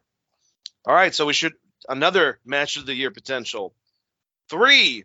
I might have to, Chris. I don't know. I might have to put the feud itself, 3 matches, as one, because I don't want my top 5 or top 10 3 fucking going to. Even though this feud's great, like, Jesus Christ, FTR and the Briscoes have given us such amazing matches. I mean, their first match was incredible. Their 2 out of 3 incredible, and now a double dog collar match. They beat the living fuck out of each other. They put everything on the line. Much like Moxley, there was a spot where Dax started like bleeding from his ear area. I'm like, what are we bashing our fucking eardrums in? But just in all seriousness, this match was incredible. No, the way they did it with the next 2 matches was better than if they just put the fucking championship match after this. I think the match in between actually really was a good idea to put in between this, but 22 minutes. These guys beat the ever-living shit out of each other. And then Dax ended up tapping out. And, championship. Or no, I think he passed out. I think that's what it was. But it went he passed out. They did the Austin spot, basically. And Briscoes fucking won. They deserved it. It was awesome. And, yes, I hope we do get more matches between them. If FTR goes to WWE, you know, whenever their contract's up, but they don't have a year extension, then we won't. But either way, these 3 matches, some of the best tag team wrestling I've ever seen. Just awesome. I just remember immediately texting you like, top 5 dead or alive, reach for the sky, boys, when they were coming out. I fucking love the Briscoes, and this was an absolutely phenomenal match. I don't know it was better than their first 2 though. Yeah, it's so weird with this. It's kind of like the Okada Omega fucking matches. Like, to me, the first one is the best, but and I think same thing with this. It was something about that first match, but every match that they had, it's if you thought the second match was the best, even if you thought this match was the best, can't really argue with you. They're 3 fucking amazing wrestling matches. So, you know, we did get like the best Ring of Honor as shit We always get that with these matches, I guess, where the Briscoes stuck around and they helped them back up to their feet and like showed like pride for the champions and the people that they, you know, that they just beat and won the titles from. It's like we were just through a goddamn dogfight together. I love that. I think that's like one of the best things in wrestling. Ring of Honor has done it so many times and it's always so good. I love Dax's promo. At the end, like, you know, he's fucking bleeding. He's on the mat and he's like, "Top guys out." It's pretty fucking good. So I loved everything about this. I don't think it was better than their first two matches, but they did put a gimmick on top of a gimmick. Basically. And they made it work, which is very hard to do, I think. Well, at least for me, because, yeah, when you have a gimmick on a gimmick or a hat on a hat, it's like, all right, whatever. But they were doing it, and I was like, fuck it. You know what I'm saying? Afterwards, Jay and fucking Dax were absolutely murdering each other with this goddamn... They should never have this thing wrapped around their neck ever again, because I thought they were both going to die. God, dude. So this match. And the table spot with whipping, you know, what's his name, onto the fucking thing, using the chain, basically, as leverage. Just really good shit. Afterwards... Ass boys come out, get a little bit of heat, you know, on FTR, which is now leading to the next feud with them. And the Briscoes came out and saved the day. And, you know, all four guys kind of just stood in the ring at the end of it. But good stuff. Good stuff. Good stuff, except for the guns being like in the same conversation as this other tag team. These other tag teams. It's because, well, they're in a feud with FTR now. They're in a feud with FTR now because FTR wanted to work with them because they saw a lot of potential in them. So, yeah, they're both great workers, but they've been absolutely buried on AEW as well. So it's kind of like, okay, these are two teams I'm never going to see on Dynamite. Oh well, they're, you know, based off of what happened last night, we're definitely going to see a feud between the Gun Club and FTR. Yeah, I can't wait for a singles match where Dax loses. Probably, it probably will happen. Like I said, it's so amazing. He has great singles matches. The only person he's ever beaten was his tag partner. Every time that the Guns get paid and Billy Gunn gets paid, they should send part of that to Danhausen because he fucking got them way over by calling them the Ass Boys. Ah, the Ass Boys. All right, so next match. I thought this was a good match, man. I was like... exhausted from the one before, but this one, and I think it's Samoa Joe, a lot of it has to do with I'm glad, like I said, the championship match didn't go off after the tag match. This is a good one in between, and they had a good fight. Samoa Joe ended up winning again. Samoa Joe, man, he's just so fucking good. He's back in the match. He's back in rare form, too, where he just always looks like pissed off Samoa Joe. Like, Joe is going to kill you, Joe. And you're like, holy shit, Samoa Joe is so goddamn good. I was, like, watching this match. I was like, oh, it sucks that he has to go after that tag match. This shit was really good. Samoa Joe's like, fuck it. I'm going to go out here and do the best. Like, how is Joe? Like, Joe's, like, what, 48? He's 105 years old. And not only that, like, Juice is a good in-ring wrestler. But Samoa Joe, like you said, for his age... And the fact is, like, what a fucking concept. Like, we need a, like, wouldn't it be awesome if there was, like, a Polynesian Taz? Like, someone the size of a fucking Samoan or, you know, an Islander, but, like, had that Taz type of concept to him. Samoa Joe. Boom. Like, my God. When Ricky Starks and Powerhouse Hobbs kind of split off from Team Taz, wouldn't it have been fucking amazing if the tag team was Hook and Joe? Yeah. No, it would have. And, I mean, they referenced the fact that Taz has mentored and also managed Joe. Well, Taz has talked about it before because Taz is a really good fucking person on. Yeah. Yeah. Put so much extra shit into it. Him and Booker T, by far, my favorite announcers right now. Absolutely. And honestly, another thing, Ian Riccaboni and fucking Caprice Coleman, one of my favorite announcing teams. It sucks that we don't hear them that often. They are the best announced team. Yes. It's just a two-man team. They're the best. There's no one even close, and that includes Kevin Kelly and I can't remember the other guy from New Japan, but like fucking the ring. British guy. yeah, if you're gonna like get rid of a bunch of announcers, don't get rid of them, because they're fucking way better than the normal announcing that we get on an AEW pay-per-view. And that's not a shot at Excalibur or JR, but holy shit, they're really good. Absolutely. I think it's because they handle it very much like a sport, and they sound like sports broadcasters, you know, broadcasting wrestling. There's just something about their chemistry. They have like a UFC type feel to them. Yes. Like broadcasting goes. And also, and it's so weird. I was about to say Caprice is better, but I don't even know if I can say that. They're both just so good at their job, and especially working together. Yeah. I had one, like there was one spot in the Dalton Castle match where Dalton did something and he's like, this goddamn 3-star athlete. He's like, yeah, he is. It was like, it just made me laugh so hard. And then not only that, like he always brings up chemistry. Like Dalton himself, he'll always bring up the fact that he was a collegiate wrestler, and like I like that. It reminds me of what JR would do. He'd always like give the regiments of like their background as an athlete. It just makes it pulls me in. It makes me feel, you know, it makes me go along with everything more, I guess I should say. Right, because I mean Dalton Castle at the end of the day is a fucking weirdo, right? Like he's like a Gold Dust character, but like if you go back and watch Gold Dust matches. Like, JR would do the same shit. He's like, yeah, it's Dusty Rhodes' kid. He's fucking really good at wrestling. Yeah, but he's a fucking weirdo, which they did in that match. I was like, this is amazing. No, there was one spot where Dalton Castle, like, literally tossed, because they always do that spot where he throws the boys at the other team. Yep. And the commentating was perfect on it. They're fucking great. I can't remember because I know they had interaction last night with Wardlow came out, you know, hit a promo, and Samoa Joe came on the screen, and they're going to have a match soon. But did Wardlow come out at the end of this, or am I going crazy? I felt like he did, and then Samoa Joe like dipped. But I could be mixing up my shit, if that makes sense, at the same time, Chris. Oh God, I don't really remember because we had just done the show after this. If he came out, I mean, it would make sense if they did that, but I don't think that happened. I think Joe just straight won, and that was kind of. I don't know either.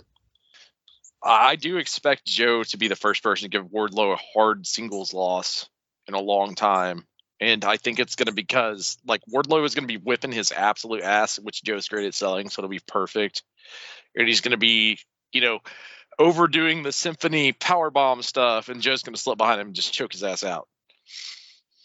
Yep. All right, so the main event itself, Claudio Castagnoli beat Chris Jericho by submission. All right, so we'll get to the end. Beat him via spinning around. Yeah. All right, so I thought the match was awesome. I thought they were great. Jericho, we've all said it, has been working way younger than he should be able to, honestly. But the airplane spin causing a fucking submission stop.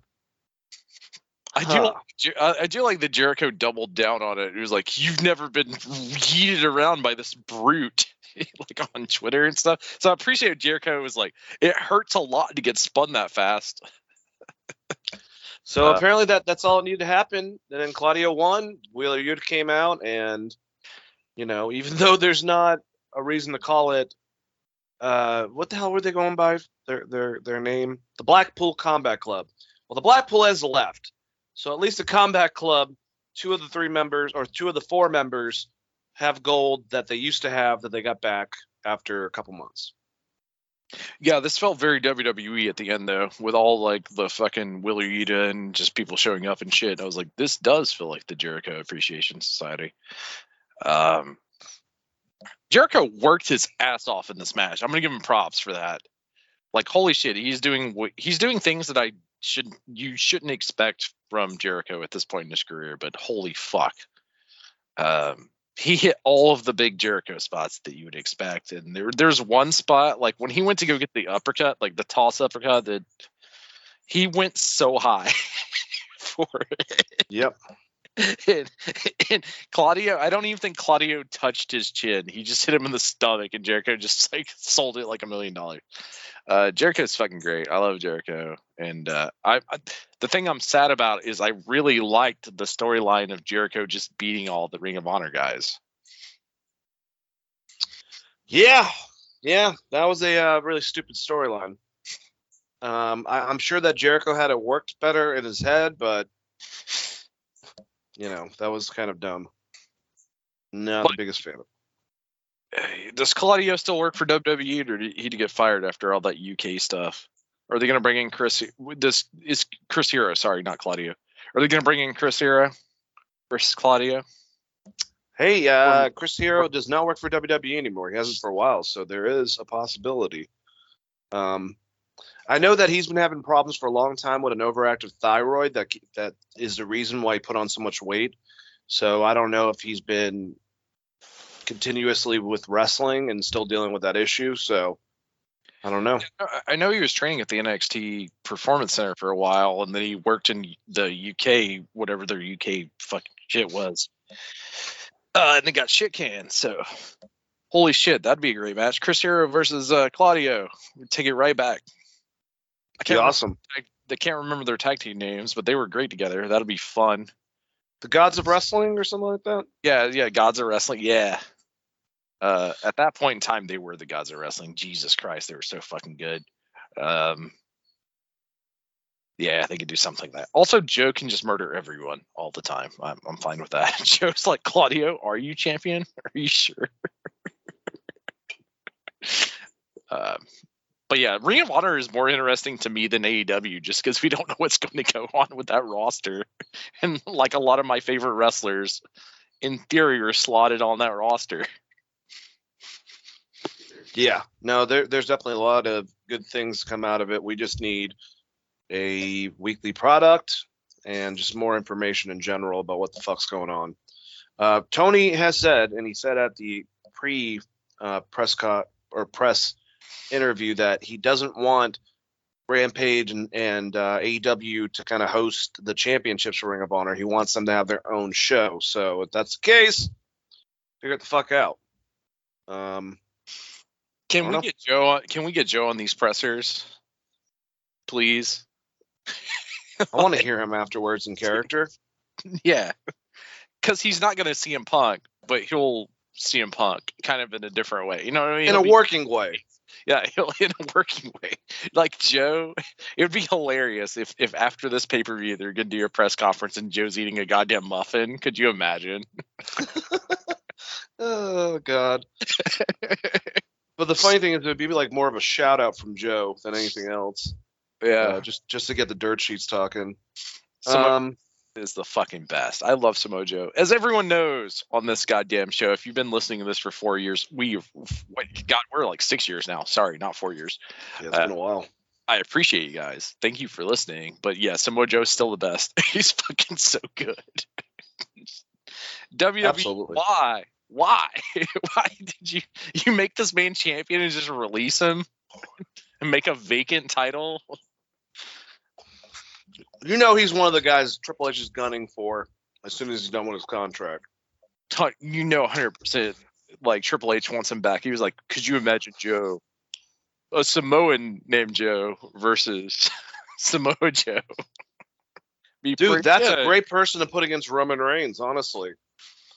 Especially if he chokes out all the bloodline individually before the match. Like, you know what I mean? Like, that's such an easy story to tell. Samoa Joe is also so good on the fucking mic. Roman Reigns is underrated on the mic. He's gotten a lot better. But holy shit, yeah. We need that. We need Joe versus Roman. Absolutely. All right, let's go over some of these highlights with the shows real quick. First thing to talk about, at least is a talking point. So we have Alexa Bliss. She has a match against Bayley. The winner will go against Bianca Belair for the title. She ends up winning. And when she's talking to Bianca, really quick, the symbol, Bray Wyatt symbol, or now I don't even know if it's Bray Wyatt because of what happened last night. You know, it really does look like Bo Dallas is back. I'll just put it. That's what I at least got from it, because Uncle Howdy is now definitely confirmed as a different character or a different person than Bray. The symbol came on the screen. She puts her in the what's Bray's maneuver? Sister Abigail She's about to fucking Twisted Bliss, but that's her like half moonsault thing she does. No, she puts her into Sister Abigail. She's about to like take her out, and then she kind of comes to and apologizes and leaves, and Bianca's like, what the fuck? So I guess there is going to be involvement. Look, if this is just Bo Dallas and he's going to build up as this villain from Bray that we're going to see kind of like a Kane Undertaker, which looks like we're going, I'm fine with it. But like, put Alexa Bliss back as a badass heel. She was actually really good as, like I always said, like kind of like a female Chris Jericho type of concept, personality wise. And now we're doing this. Alexa Bliss works way better as like that shitty person that, like when you walk into Abercrombie and Fitch, there's like, are you sure you want jeans? looks at you really hard. She works better as that character. So like I mean, I get it. You like Harley Quinn. We all like Harley Quinn, but you ain't Harley Quinn. Fuck out of here with that. It's terrible. There was Liv Morgan. Yeah, same. You guys are not Margot Robbie. If Margot Robbie decided to wrestle, she'd be like number one with a bullet, I bet, because she's really goddamn good at her job. But I don't know. It's whatever. I'm excited that Bo Dallas is coming back, and then we're gonna get like a Kane Undertaker type feud, which I think they should have done for a long time. I don't understand why Alexa Bliss needs to be part of it. They skipped like 4 years. She's like the pallbearer in the scenario. It's like, well, y'all skipped a whole lot of what made Undertaker versus Kane great, which a lot of people would be like, Undertaker versus Kane wasn't great. And I was like, well, fuck you guys, because Kane's the best. At Chris R. Patton on Twitter, Kane the best. The one thing I got to say, though, that I think I've put over in the past, I hope I have, and if not, I'll do it for the first time. For one of the smallest wrestlers, and might not be the most, fluid wrestlers they have on the roster in the women's division, Alexa Bliss has some of the best punches. Like, her punches always look like they fucking nail them. They make a sound. So as far as working punches, I'll give Alexa a lot on that. Because I was watching this match, and I'm like, damn. Just like, I don't know what they do. It's British people have it down perfect. If you're British, your working punch looks fucking amazing. It always makes like a little bit of a sound when you hit them. And they kind of like, shake their hand a lot of times. And I don't know what they're doing to make it like less impactful, but it looks fucking devastating. So Southern boys, Southern boys know how to do the working punch pretty well. Goddamn right.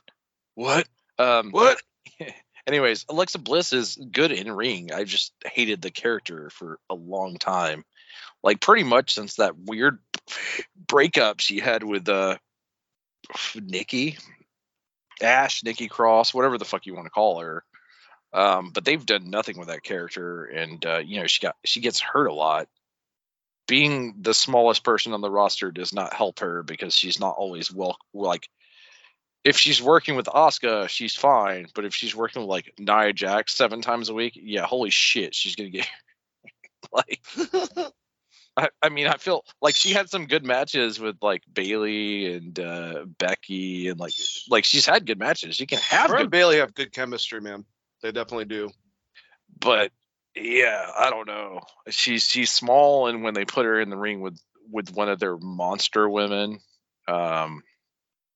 Maybe she does too much, or lets someone do too much to her, I should say, because a lot of her entire career could be summed up to like, she's out. She got a concussion right now.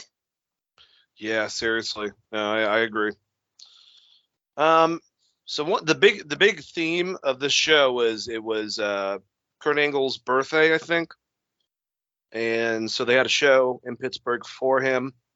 And it was fine. I mean, a lot of the interactions were kind of like, instead of like reminding me of like the Attitude Era, it was like late 2000s. Like there's like a party in the back and he's there and people are just coming up to him and shit. So to like set up future stuff. One of the things that came out of it was Chad Gable having a match with AJ Styles. And this goes back to the first time I saw when unfortunately Jason Jordan. No, he hadn't hurt himself. He was doing solo stuff on Raw with Kurt Angle as his dad while Chad Gable was wrestling on SmackDown. And one of the, I think the first coming out matches for Chad Gable was one he had with AJ Styles on SmackDown. They have incredible chemistry. Great fucking match. AJ ended up winning. I mean, is AJ like not one of the best wrestlers? I mean, one of the best drop kicks, one of the best springboards. Like, you'd say top five for him for a lot of things. And then we'd end up, obviously, at the end of the night, Chris, with the milk truck. It was fine, you know, but nothing special, I would say. Is AJ top 10 favorite wrestlers this year? I don't know. I don't know if he can make it, honestly, because he's now starting to do stuff right at the end, but he's kind of like been in limbo and helping people a lot before that. He's a weird one because they just put him in matches that don't mean anything. This is kind of a match that didn't mean anything, is what I was getting at. But yeah, AJ Styles is fucking great. It's a good match. Yep. Versus honest. Yeah, no kidding. I will also say that another fun thing, Asuka, two things from this match with Rhea Ripley. Asuka is now in, you know, has no makeup or anything like that. She's very much like her look, and especially in this match, even though Rhea won, there was involvement, obviously, from Dominic that would cause some stuff, and Asuka would end up spraying him in the face. She ended up losing because of the distraction itself, but she looked more ferocious and she had her old look. I hope that's something from Triple H letting us know that there's more coming for Asuka, because he really had her very differently than obviously Vince did. So I'm glad there's no fucking makeup. And we'll talk about what happened in the segment afterwards about Dominic's eyes. But how did you like this match? I loved it. I loved everything about this entire segment. This might be my favorite thing from wrestling this week. I'm not going to lie. Especially in the back when we'll wait until we get to this segment. But Dominic was great in this segment. So was Rhea. They're best. Like, she's going to be in my top 10 list for best wrestlers. Just heads up. Even though she hasn't wrestled that much, as a gimmick goes, she's the fucking best. I love Rhea Ripley. It was a good match. And I like this version of Asuka. This is NXT ass-kicking Asuka, which is amazing. And hopefully, Sasha Banks wins the title, and guess who shows up? It's Asuka. And she wants her revenge. Think about it. No, I'm with you on that, man. I'm totally with you on that. So I think I'm combining shows with the whole Kurt Angle thing. I think that happened on the SmackDown beforehand, but I could be wrong. Maybe that's where I was going. But anyways, with this specifically. I got something to say about the Kurt Angle thing. Was the milk truck spot that important to you guys as fans, or are you tired of seeing it? Because I'm fucking completely tired of seeing it. Yeah, you know what? I don't even want to see Austin with the beer truck anymore. It's like, can we stop attributing the past? You could have done something cooler with Kurt Angle on this show than just him reliving his past, honestly. I mean, Kurt Angle in general has a lot of great moments. Do we need to just see that one? Put him in the fucking tiny cowboy hat and singing songs and shit. Like, Kurt Angle's great. Sexy Kurt. Milk truck. Yeah, sexy Kurt. He'll make your ankle hurt. Yeah, you get what I'm saying, though. Like, why the fuck? Oh, absolutely. The milk truck was a thing that he did because Stone Cold did it. It's like they have him on just to have Gable Steveson on just so he can wave to people because they're trying to give him the rub. And then he always gets involved with Chad Gable, who obviously makes a lot of sense too. But that's it. They always just kind of do that. And so where are we going with this? Nothing. Here's a milk truck. Remember when Kurt Angle was in his prime and he did this? Why the fuck would you do it now? Imagine being a company paying Gable Stephens so much money to do nothing, basically, and also bringing in a Paul brother who is probably going to be a better wrestler. It is crazy. I know. They announced it because he had won at the Olympics, and then he went back to college, and he was doing all this awesome. I mean, he's one of the best, pound per pound wrestlers, Olympic collegiate wrestlers of all time. Statistically, but you're basically paying to get his name out there, even though you're not having him go in the ring and he still needs a lot of pro wrestling training. It just he has no personality and he doesn't look like an intimidating force. I don't want to get twisted by this guy, but also I would never enter an amateur wrestling contest against this guy. He has like zero personality though.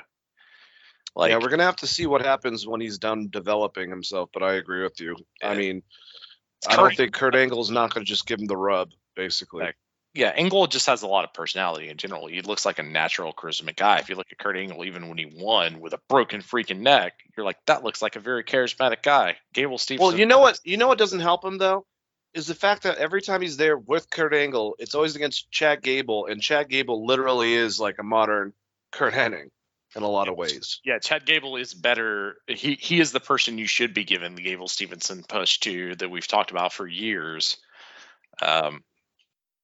You know, Olympic athlete, absolutely phenomenal.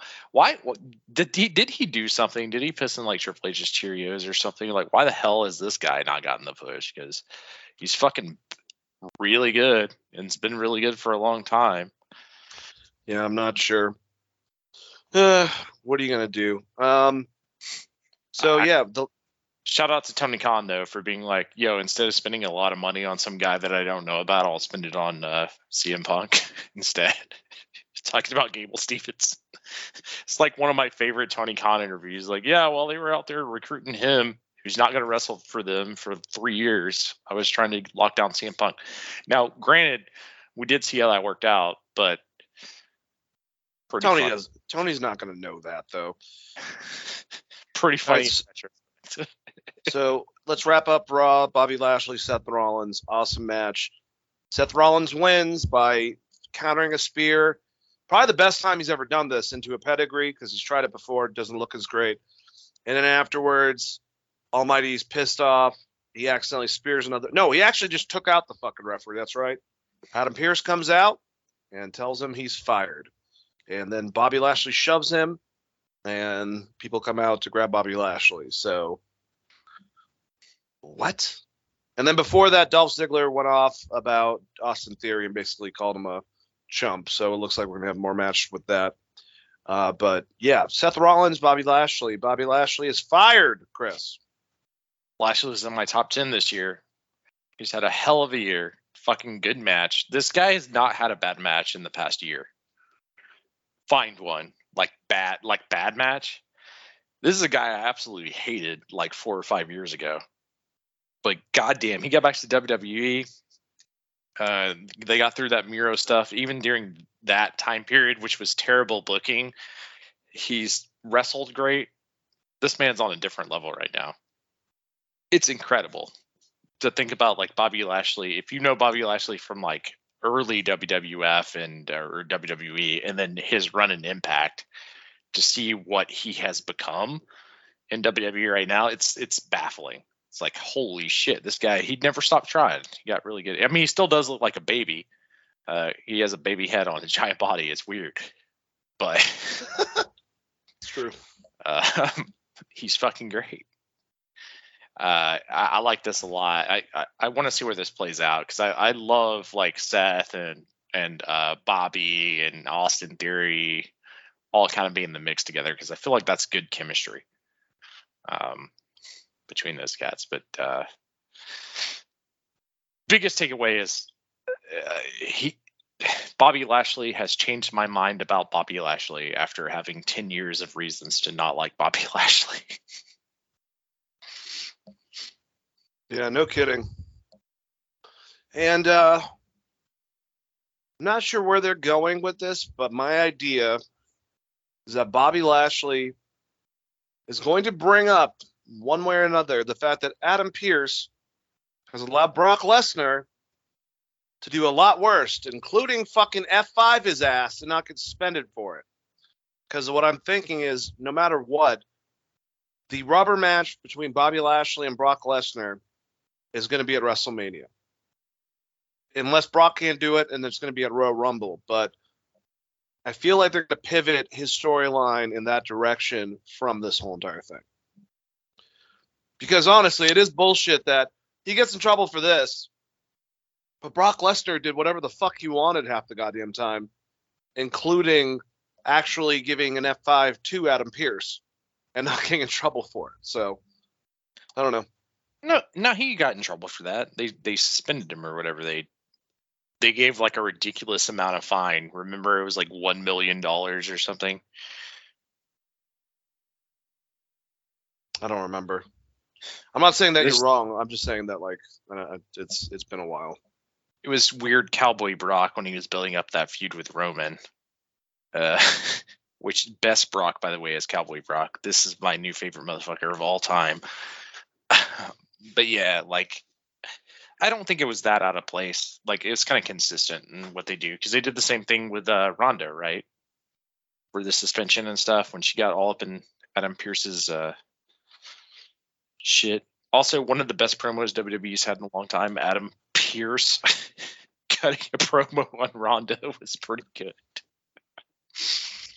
All of us love Scrap Daddy. But yeah, no. Shout out, actually, I got to say, Adam Pearce, the way that he handles his fucking Facebook and communicating with people is great because he'll have some dribbling idiots just go off on his booking. A lot of them just hate Roman Reigns and they'll bitch about whatever. And so, like, his response always to them is like, thank you so much for being a fan of pro wrestling and keep on watching us. Like, that's it. Like, something on that lines. Like, yeah. I was going to say he's always just super nice. They'd be like, Adam Pearce eats shit for a living. And he's like, thank you. We'll try harder. And then he made a post literally that was like, look, if you give me, you know, if you tell me what I should be doing my job or anything like that, this is the only way I'm going to interact you. That's it. Sorry. Basically, I'm not going to fight with you over my computer. Fucking idiots. It makes me sad we never actually got the Adam Pearce match. They built it up like he was going to wrestle, and I was like, well, Adam Pearce is fucking great. I watched him have an NWA title match against Colt Cabana and Gunner back like circa 2011. That's a great fucking wrestler. So I hopefully at some point down the line, if you're going to make him an authority figure, instead of doing like the Vince thing, it's an authority figure that can't wrestle. Adam Pearce actually can. Yeah. That's why it would be fun. But yeah, nah, he's a cool character. And I also love his Facebook stuff because it's like he is basically me being like, don't get in the comment section. Yep. All right. Let's talk about some highlights for AEW. Winter's coming. Jungle Hook. Yeah. Let me just say that when you have a better, like your first Winter is Coming has been your best, and it was during the fucking pandemic. Well, that was Sting's debut there, so that's like kind of hard to. It's gonna be kind of hard. I'm sorry, I'm gonna be really hard with this. Other than Chris Jericho putting over Action Moretti or whatever the fuck his name is. That's a good name. I know the guy is a good wrestler, but fucking Action Andretti is a stupid name. I don't even know if he's a great wrestler, but because I've never heard of him before this, but he had a great match with Jericho at least. Obviously, Jericho saw something in him, but if Jericho, Mr. Lionheart himself, was not like Action Andretti is a stupid fucking name, then like I don't know what we're doing anymore. What I'm trying to get at is I thought this fucking sucked. This the MJF fucking match with Ricky Starks was a good match, but it wasn't anything special at all. And then Ricky loses, and we're going right over to, which I mean, I get we can have that later again too, because he got fucked over and kicked in the balls. But I just thought the show was like I was expecting more. You guys act like this is like a small pay-per-view, and I mean, did anyone give a flying fuck about the Soho Mello match? How about the even though I think at the beginning, you know, Death Triangle and the Elite were doing more actual tag team stuff, at least on the Elite side, and I like that stuff with Nick Jackson hurting himself and coming back. It's just, I don't know, it's the same fucking shit.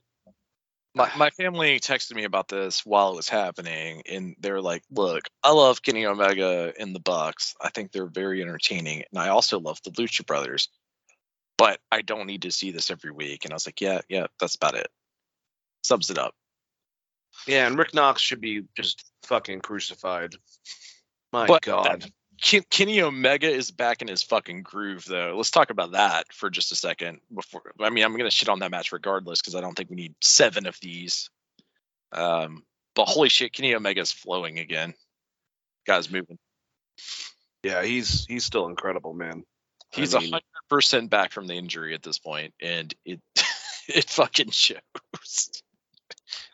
So even like I like the return of House of Black. They destroyed the factory, but still don't know how much I really care about this at the same time because they're still a group, and I think that's what took away from it. I wish, honestly, that Malachi was just by himself, but not going to probably get that. And like I said, Dax Andretti with Chris Jericho, it was out of nowhere. It was really cool. It shows a little bit of aggravation with Daniel, who watches Sammy lose last night, and before that gets told from Jericho that he needs to basically work underneath Sammy for losing his title, even though Jericho lost his title. And then would go on to lose against this. You know, they basically had like a extended match, 1-2-3 kid, Razor Ramon style match. And it was shocking. It was out of nowhere. It was great to see the audience go from let's go jobber to actually like cheering for him towards the end of it. But like I said, this is a fucking normal episode of goddamn Dynamite. And it wasn't even that great of a Dynamite, to be honest with you. I've seen the card last week before this was awesome. I just thought that this one was kind of like lackluster, and I didn't really care as much. And it's supposed to be like a mini pay-per-view, Chris. Yeah. You summed it up perfectly talking about like 1-2-3 kids roll-up went on Razor, because that's what this kind of was. And also, whoever was doing fucking camera work for this match is incredible, because like when Jericho hooks him to go into the second lion tamer, It spans away, kind of like they do the best friends hug. It spanned away, and Jericho has this like shit-eating grin. He's like, "Oh, this nerd! I just caught him. He's done." And then he gets rolled up. It's fucking good. Jericho put that kid over like $1 million fucking bucks. Action Andretti is never going to get over as a wrestling name though, so figure that shit out. But this is a good match. There was one really cool moonsault that Andretti hit. And Jericho's like, I guess I'm going to catch him.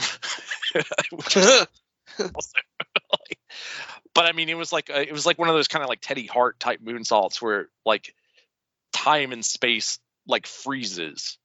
You know what I mean? Like he did it with his legs closed together when he hit the moonsault. You know, a lot of people do that big like V leg moonsault type thing. Nope, this looked like a gymnast moonsault. I could see what Jericho likes about the guy for sure, and they definitely had a Jericho match. But it was a really good match, especially for the first time I've seen this guy. I haven't been watching him on Dark and shit. I'm sure he's wrestled. Action Andrade is a fucking terrible name, especially if you're already associated with Action Bronson, who is a better name. Yeah, if you're going to use Action as a first name. Outside of that, this match was fucking great. Good for Jericho. He put a guy over. I don't know that I would have had Jericho lose the title and then lose to some guy we've never heard of on TV, but that's... Yeah. My biggest thing is, like, there isn't someone that could use a win from Chris Jericho on the roster than this guy I've never heard about before him. Like, that's... I don't know. Yeah, but I can't bitch about that, though, because Jericho might just be on his way out for a little bit to do like a tour or something. And if they're going to book Action Andretti versus, you know, Sammy Guevara for the next couple of months, that's not the worst way you could go. We always bitch about like not doing something with Chris, and he did put over a young star that we've never heard of. So like the crowd will be behind him the next time he comes out. And the biggest thing is don't have him lose. Like next week, don't have him lose. You know, that's the caveat. So I can't bitch too much because we constantly bitch about people coming up random and like never getting put over or losing. Like AR Fox is a good example, even though he did get put over in the Ring of Honor pay-per-view. Like he showed up, he did all these huge spots, and then he just got pinned in both his matches. You're like, okay, cool. Well, that's what I'm saying though. Compared to a random guy that might be on a bunch of like small ass promotions I've never heard of, give that win to an AR Fox. That's all I'm trying to say. A.R. Fox is that guy for a lot of people, though. We just know him because he's from here. All right. Well, if you're going to do a random guy to like the audience, do it with someone that's had a little bit more. I don't know. But then again, Jericho's put over fucking Eddie Kingston. Then he disappeared afterwards. So, you know, Jericho really did put this guy over, though. Like fucking hard. Like I said, they had a WWE ass Jericho match. Like they did. What I'm saying is he could have done that to someone that could actually use it more so than random dude, but we'll see what happens with Action Andrade. Yeah, I was going to say, we don't know. This guy could be the next huge superstar. I mean, not with that name, but, you know, could be something. Obviously, Jericho saw something in him because he sold his ass off. This was like HBK Jericho match, essentially. They basically did that match. Yeah. And another thing is, obviously, this is one thing I have to say, and I'll say it similar to Jeff Jarrett, is that Chris Jericho is a legend, so he knows how to manipulate the crowd. The crowd was ridiculous. The opposite of that when it comes to a heel is when fucking The Acclaim came out, they're doing their rap, and who comes out and beats the shit out of them? Jay Lethal and fucking Sanjay Dutt, Satnam Singh, and Jeff Jarrett. And Jeff Jarrett is getting such great heat, man.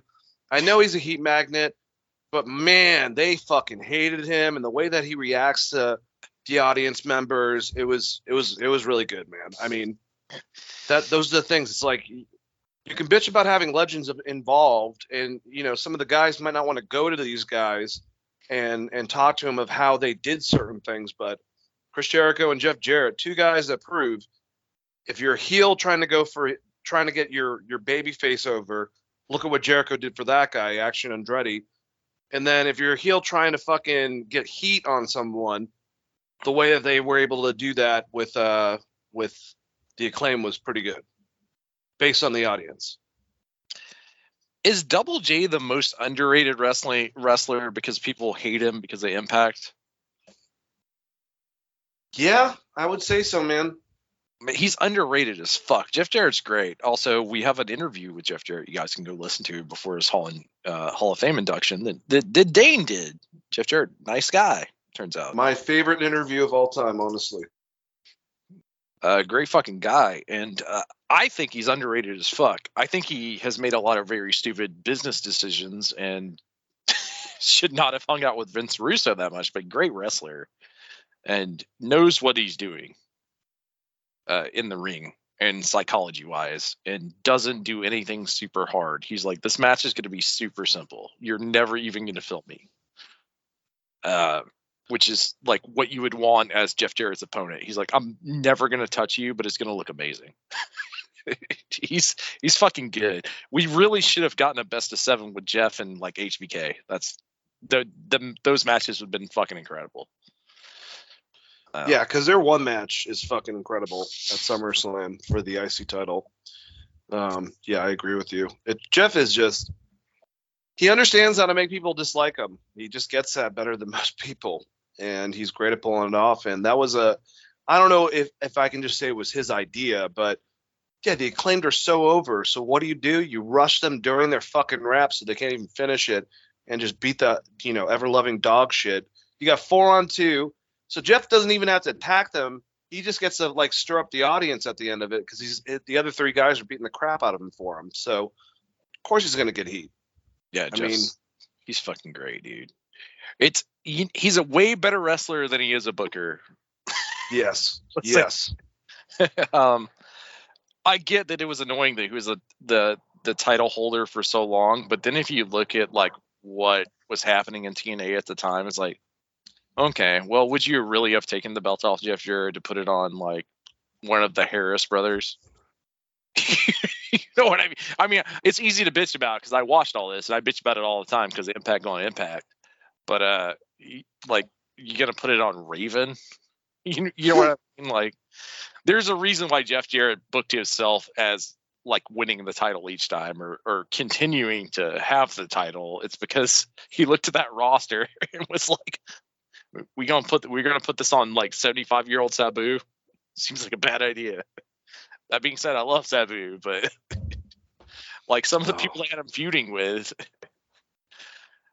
That's one of those, like, in retrospect, like, young me who bitched about stuff on the internet was like, goddamn, Jeff Jarrett always goes over. But then going and looking at that roster, it'd be like, there's a reason why Jeff Jarrett always went over, knowing everyone's story for the, like, after. The only exception would be like any match he had with AJ Styles. Would, you know, AJ should have been the guy. AJ and Samoa Joe was always the Impact guys. It sucks that they're never. We're probably never going to see them return back to Impact, and that makes me sad.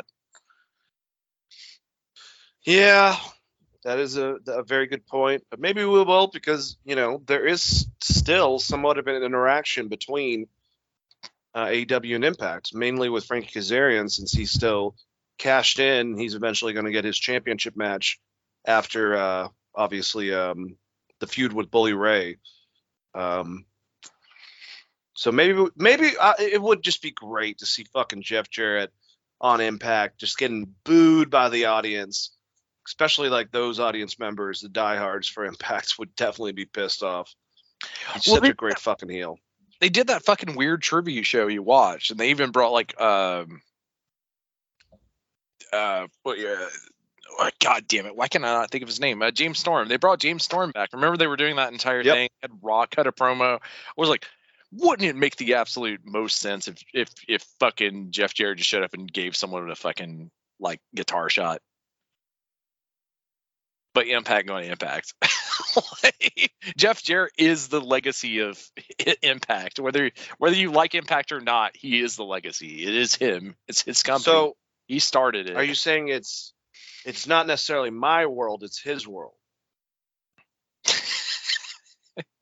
I know people hate that theme song, but to me, it's the most hilarious theme song in wrestling. I love that damn theme song. I think it's great. He always keeps it. It's stupid. It's just dumb. It's like it's so dumb. Like it's just to me, it perfectly makes you want to get pissed off at the person. Very similar to Randy Orton's first theme music. Like whenever, like, you know, Randy's first, like, hey, you know, that song was so good, like. So it just made you like feel arrogance and this fucking dickhead, and he's got the goddamn pyro coming off the metal part, shooting straight up, you know, right above his head, and his pose, like, you know, it was so pretentious. Like the music was like great heel music, just like Jeff Jarrett's My World music, man. My World to me is like one of the best heel theme songs, because at the same time, Jeff Jarrett seems like a guy that would invite you to a Nickelback concert or some shit. You know, he really believes that is a good song. That is not the part that makes the song great. It's great because Jeff Jarrett thinks it's great.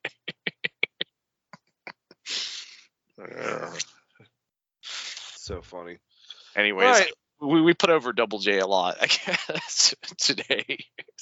Well, you know, maybe me and your interpretation of Double J changed after that interview, because he was such a cool, nice guy. Like, you know, just seemed very humbled. And, like, you know, when he thought that the interview was going to go a certain way and I started talking about his match with Nick Bockwinkel from the fucking 80s when he's still in Tennessee, you know, I feel like he just appreciated the fact that the questions that we came up with weren't just normal fucking questions, so.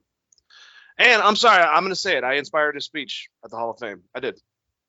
I take credit for that. You totally did. You should take credit for that, because, like, everyone else would have been like, remember that time you were in WWF with Road Dogg?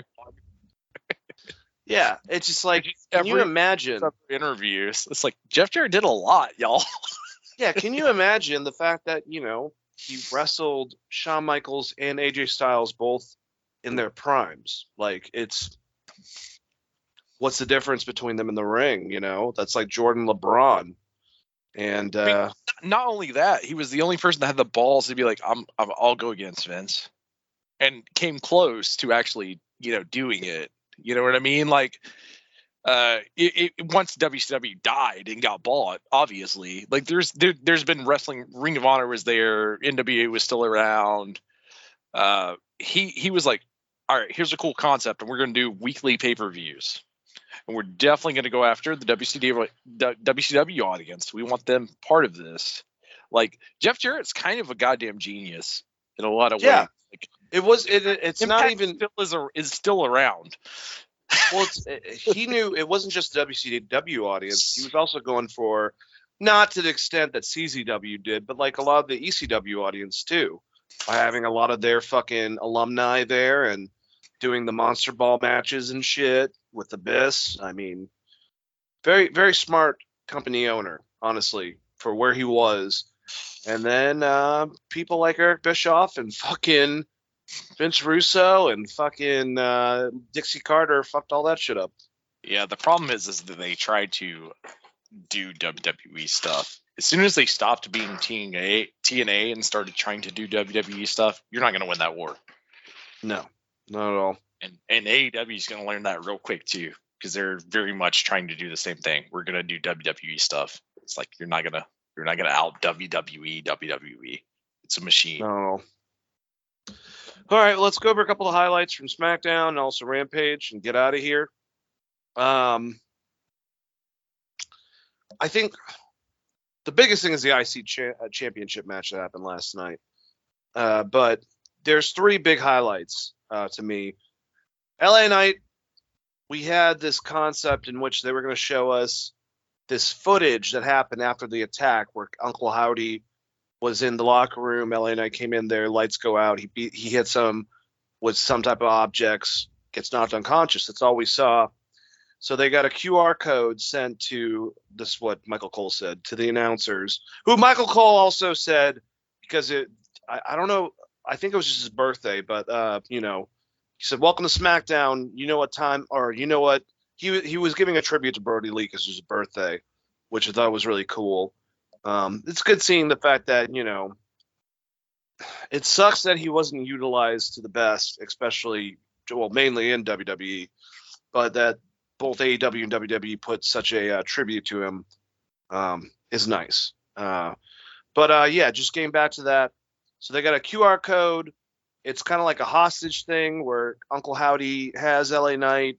He's got, he's taped to a chair, can't say shit. He's got tape over his mouth and has a bandana over that as well.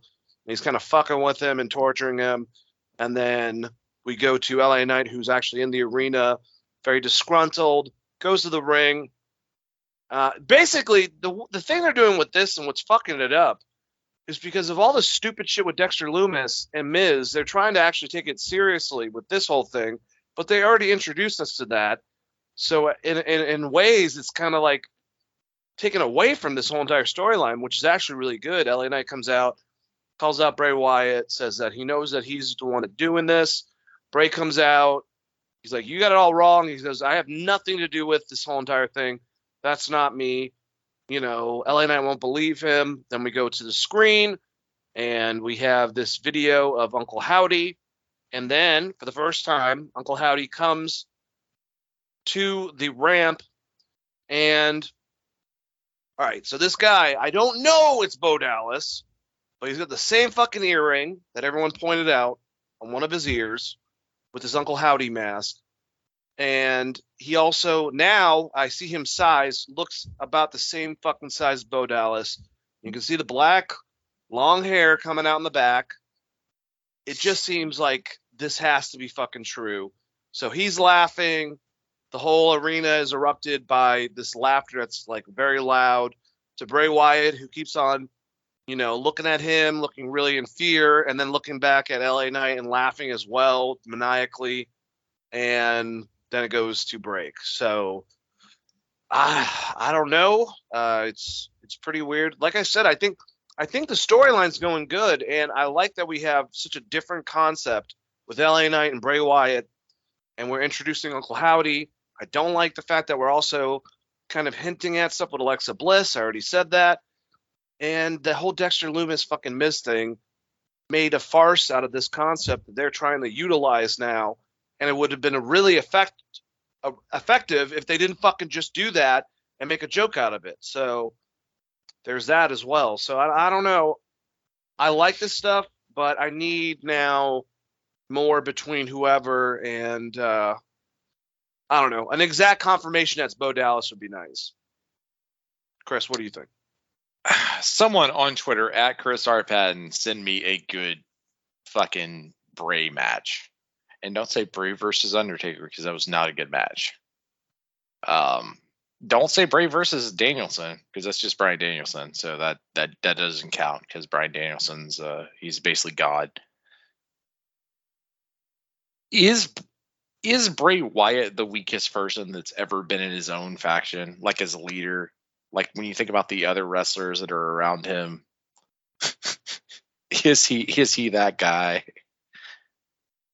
Like if Disco Inferno started a fucking faction. Bro, I mean, I put Bray Wyatt over Eric Rowan and fucking Braun Strowman. I don't. Not as far as having quality matches, I don't. Well, I think many people we have to get to a match with him, but how did you like this type of interaction and the fact that the other person came out? I think it's cool as fuck. I love the Bo Dallas stuff. If it is Bo Dallas, that's amazing. I probably would have went about it a little different than they did. I don't think you need the mysticism really for a brother versus brother feud. You can do it because it's Bray, but you don't have to. Mm-hmm. Bo Dallas has a lot of reasons to be pissed off at Bray Wyatt. That has nothing to do with the cult and like Bray being weird Bray. You know, he has a lot of reasons to be pissed off. Like I'm the better wrestler of the family, and you somehow are on TV every week. That's the feud right there. It's Owen Hart, Bret Hart. Just do that. That's why I like that. That's why I kicked the leg out of your leg. Like you don't. I like it. I get it. It's cool. It is very Taker Kane, like we brought up earlier. But yeah, it's for sure Bo Dallas, and Bo Dallas is definitely the better wrestler of the two. Especially if you watch him in Florida Championship Wrestling against Ricky Steamboat's kid, which sucks that he got injured so hard, because Ricky Steamboat's kid, I can't think of his name right now. Richie. Yeah, he was incredible. And him and Bo Dallas had absolute bangers of matches in FCW. So you know what sucks? No one televised it, but him and at just like a random ass indie show, him and Reed Flair had some matches, and no one decided to record it. They're like, this is not important at all, because yeah, one's Ric Flair's son and the other one's Ricky Steamboat's son, but yeah, whatever. No one cared. Everyone is Macho Man's son. Oh yeah. Jay Lethal's my son, and Zack Ryder's my son. I mean, not Zack Ryder. Matt Cardona. Cream of the crop. I put my cream in their crops. Oh yeah. All right. So SmackDown. Another big thing that happened last night. A awesome match. Ricochet and Gunther. Gunther won back the IC Championship. But I see what Triple H is doing, making Ricochet win the whole entire tournament, and they had a fucking great match. At first, Gunther was definitely on the offensive, and then Ricochet, because of his agility and because of his quickness, definitely turned it around, started getting Gunther, and Gunther even put him in a powerbomb. Fucking Ricochet got out of that. So he went for his new finisher, which is interesting. It's like a body slam. You start off like that, but instead of just throwing them, you come down like a power slam and actually go with. Yeah, it's kind of like a Blue Thunder Bomb, basically, right? Is that what you're talking about? Also, I lost you, or you muted yourself, but. No, it's once again, even though I have it on mute, my fucking phone, if someone calls, just to try it, whatever. Fuck you, Skype! Anyways. But yeah. You're talking about, but shout out to the opponent, because he went up super light to get yeeted that way. I don't know that's going to happen every time. Dude, they're both so good at their individual another thing that was really cool, Gunther is now doing the underhook suplex, which is one of Andre's finishers. Ric Flair was actually known for it as well, so that's kind of cool. But I love the way they're using Gunther. It's just like NXT UK. It's just this dominant fucking wrestler, but you use him sparingly, and just keep him as a champ. And when he has a match, he has a fucking match. And him and Ricochet killed it. I thought, even though Ricky lost in this match, I thought that Ricochet still he got over even though he lost in this match. And I like the way that Triple H is using him as an underdog. I thought this was great all the way around. And I'm curious of what direction they're going to go in next, Chris. I'm going to go on a limb and say that Ricochet is HBK's pet project. I could see that totally. He's such a perfect babyface, man. I mean, out of the land of people that can just stay as babyface, there's only a couple, man. There's Rey Mysterio, which obviously he idolizes. There's Steamboat. There's Ricky Morton. And if you have Triple H and fucking Shawn Michaels, people like that trying to help you out, you know, I think that he doesn't have the best charisma. He kind of struggles a bit on the mic. I mean, he does. When you put a mask on, that's on you guys as a company. Yeah. But when you get him in the ring, man, he can tear shit up. And he took some chops. Motherfucker looked like he had a third nipple because he got hit so hard right next to his nipple. There was a welt. And on his left pec, it really looked like he legitimately had two nipples from fucking getting chopped so hard. But both those guys, I mean, two of the best wrestlers overall in the ring. It doesn't matter if they have. I mean, obviously, Walter has the IC belt, but when it comes to being able to perform in the ring, they're two of the best, and they had a great fucking match. And Walter won. I mean, keep on forgetting to call him by his WWE name. Gunther. He won, but I thought it was pretty good at the same time, the way they went about it. And Ricochet, I think, like I said, he won even though he lost. Yeah, it's HBK versus Taker. Yes, very much. It's just that. It's like, you're going to lose. And he's like, okay. And it's like, but you're going to get yourself way over. Yep. This is very much that match. That's why I said it seemed like HBK as a pet project, especially with is Ricochet specifically. He's given Ricochet a lot of stuff. Like, yeah, he's losing matches, but at least they're meaningful now. You know what I mean? Like, he's getting the biggest spots in those matches, even if he's losing. Kind of stuff. So it's I don't know this for sure. It's not fact. No one texted me from WWE to let me know, but it seems like HBK has a pet project and Ricochet because that was a fucking HBK ass match. He's like, I'm gonna lose, but I'm gonna do all the biggest selling of all time. It was great, man. Which is very, very. Very he made it believable by his intensity and his aggression, along with obviously his agility and speed, that he could start actually getting the advantage against someone like fucking Walter. You know, it was ridiculous. Or Gunther, I mean. Very Shawn Michaels ass Shawn Michaels match. Yeah. No, I totally agree with you. I mean, if anything, he learned from Shawn. He was one of Shawn's students. During that time period, it was him, Gargano, Malachi Black, Adam Cole, Tommaso Ciampa, those were Shawn's kids, Roderick Strong, you know, so they were a very important class. So I wouldn't be surprised if not only he learned all that from him, but if Shawn's also helping him out, like you're suggesting afterwards, because it's very similar types of things, you know, but there's always going to be, like I said, that pure babyface type of concept that Ricochet has going for him that I don't ever want to see him heel. I think it would be stupid. It'd be like Steamboat or fucking Rey Mysterio going heel. No one wants to see that. Yeah, so. It just sucks because they torched him so hard with that superhero gimmick and all the and just losing match after match after match after match. Ricochet, when we first started this podcast, he was like number 3 of my top 10 wrestlers that year, coming from Lucha Underground. Mm-hmm. So it's very annoying. He has been so bad for so long. It's not even his fault. You know, like, the guy's fucking incredible. So I love this. And this definitely feels like little hands of Shawn getting involved, or at least it did to me. I watched this match. I was like, that's if HBK was that athletic, this would be an HBK match. Like, if he's like, I'm going to sell forever, but I'm going to get the biggest spots. I'm going to take the loss, but I'm going to make sure that I look better than you do.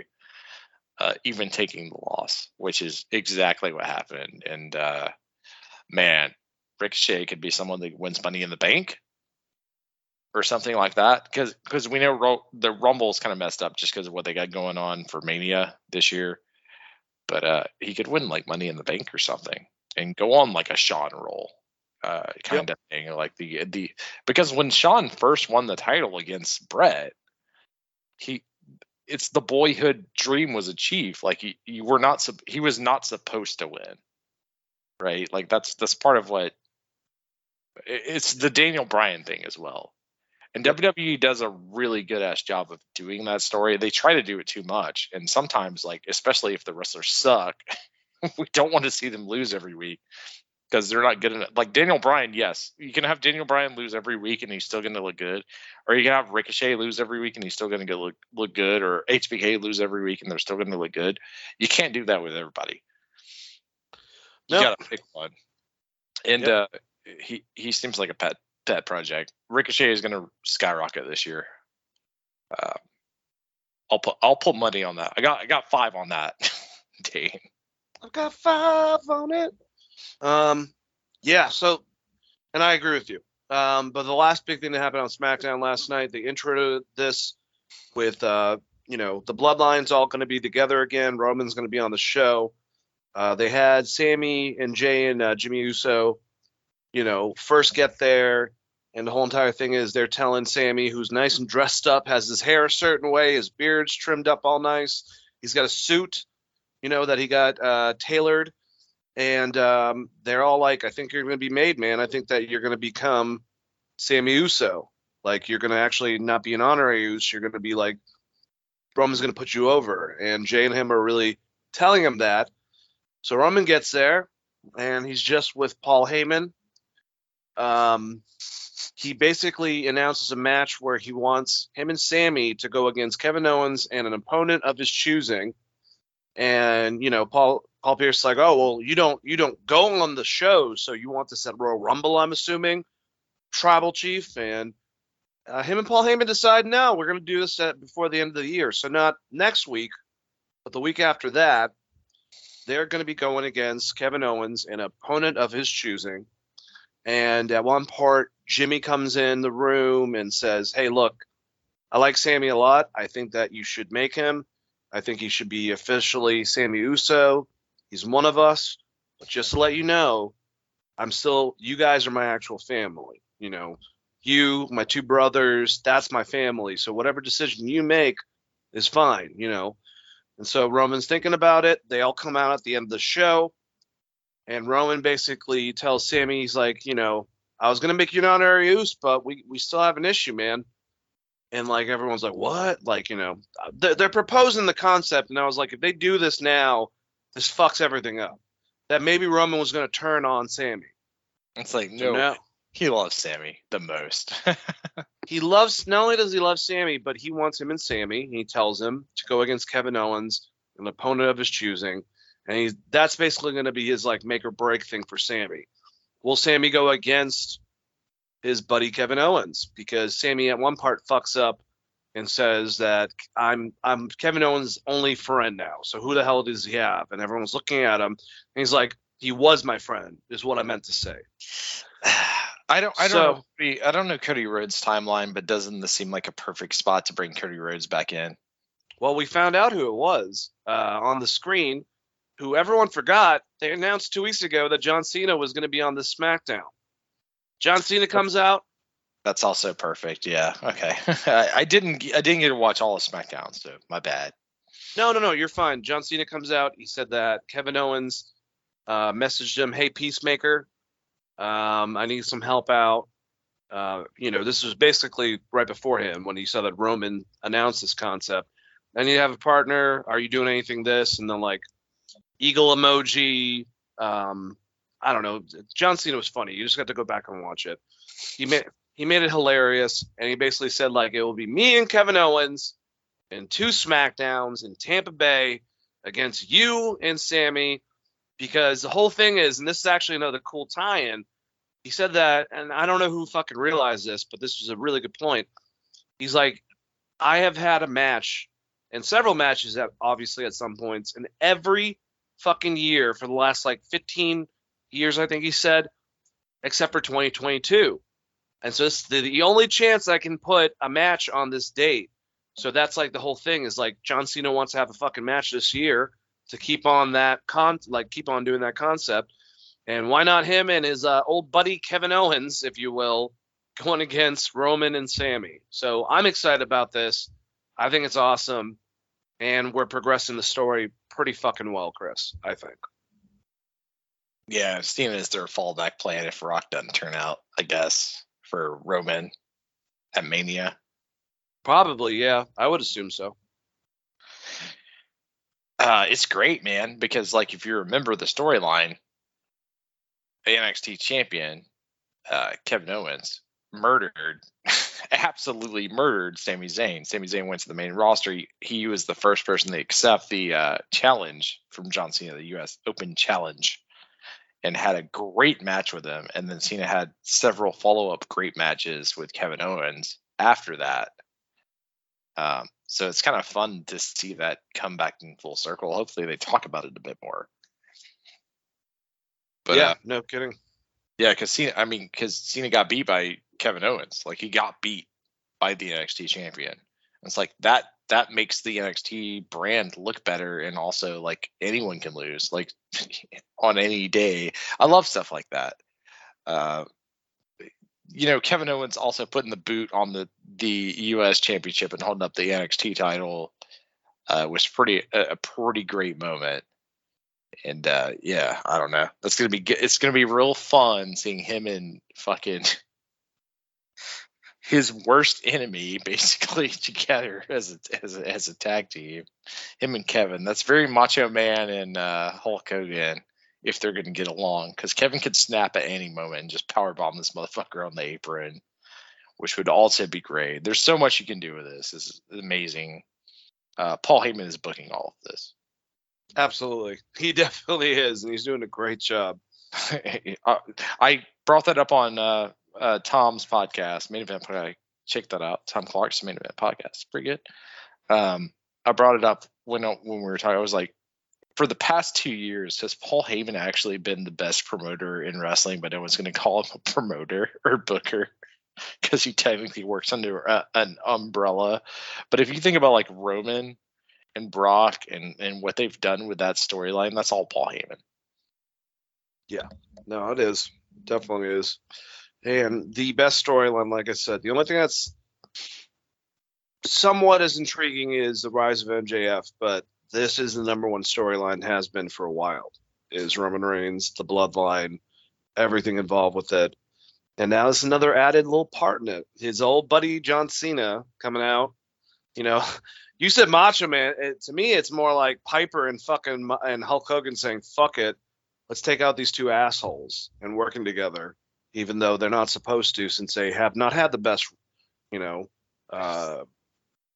they shouldn't be considered friends at all. Kevin Owens and fucking John Cena. Very sneaky Hogan as well. Yes. When they used to do that in WCW, which led to the NWO. Whose side are they on? Whose side? God damn it, Bobby Heenan. One of the greatest announcers of all time. How do you fuck that one up? But cheers. Yeah.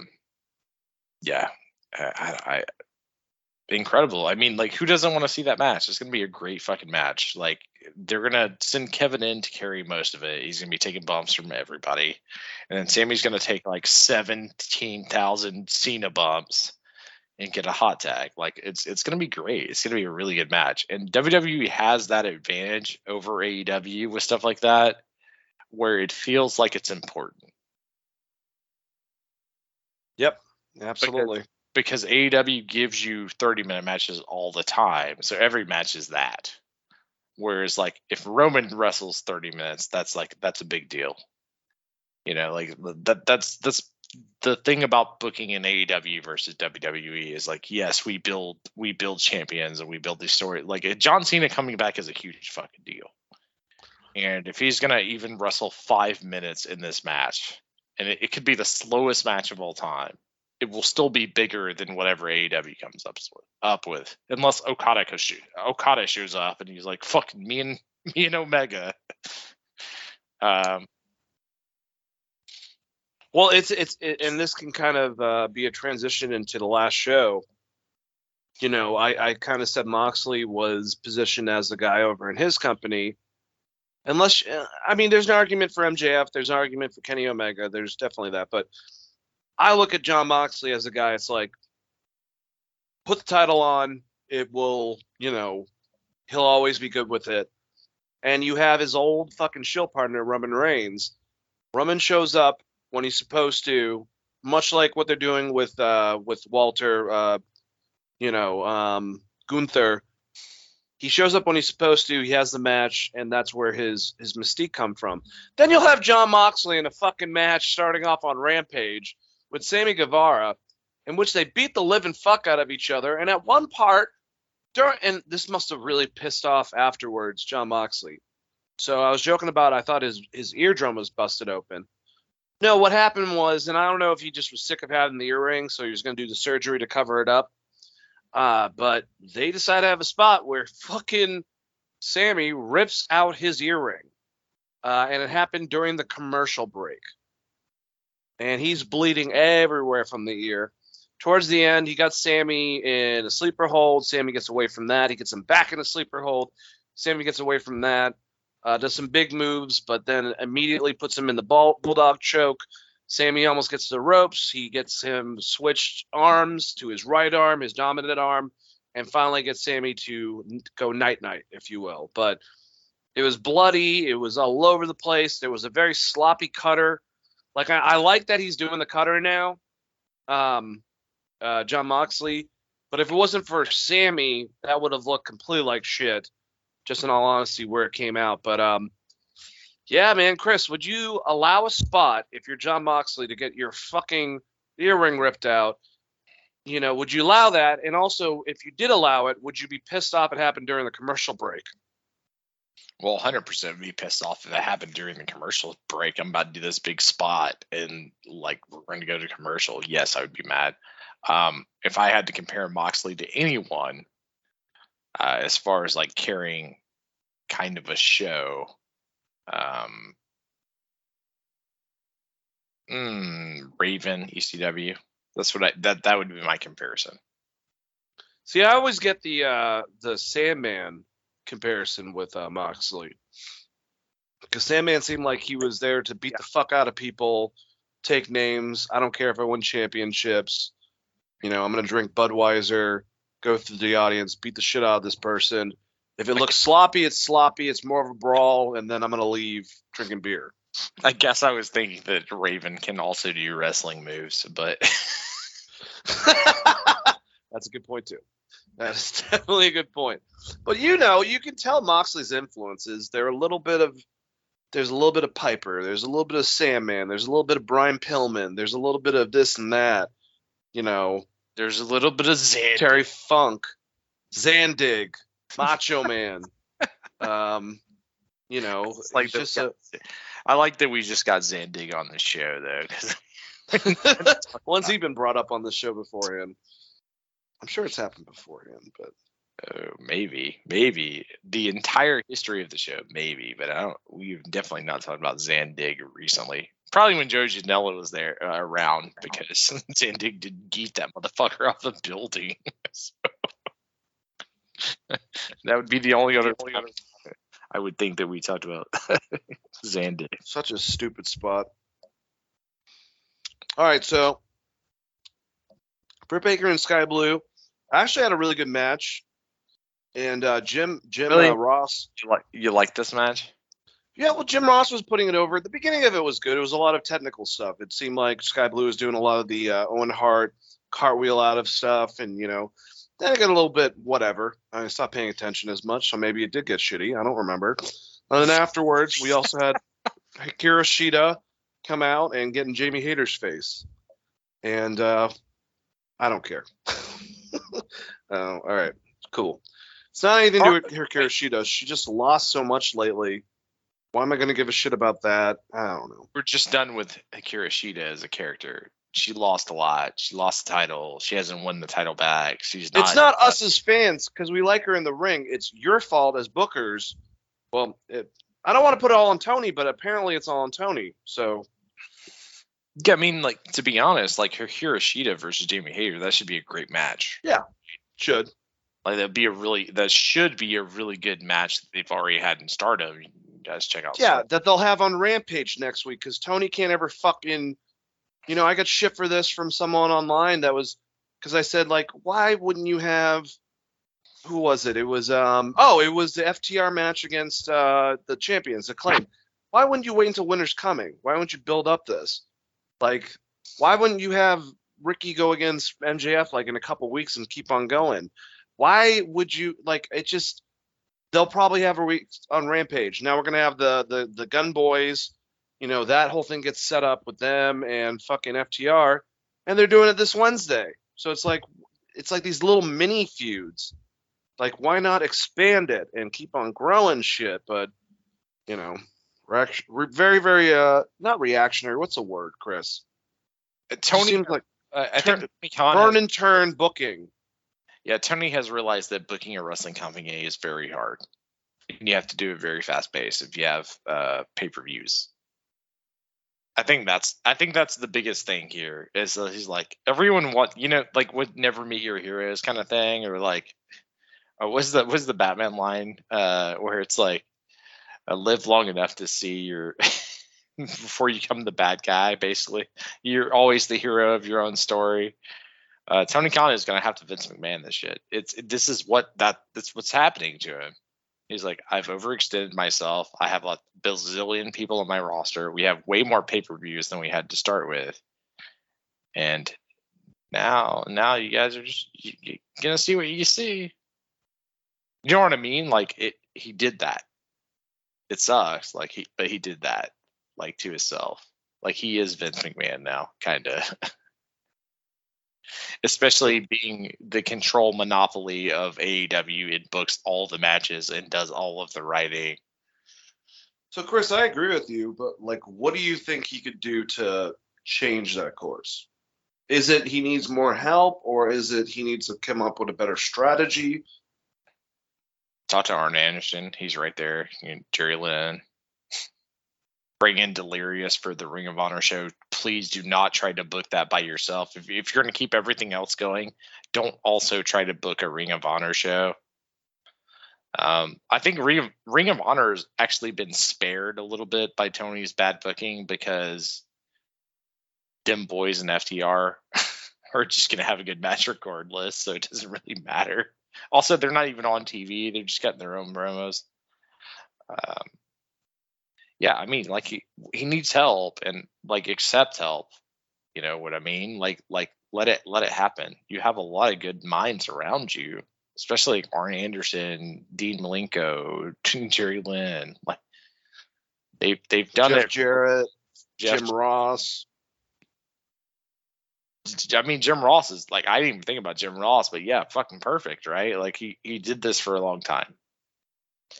So, like, take a step back and let them figure out what the hell is going on with your company.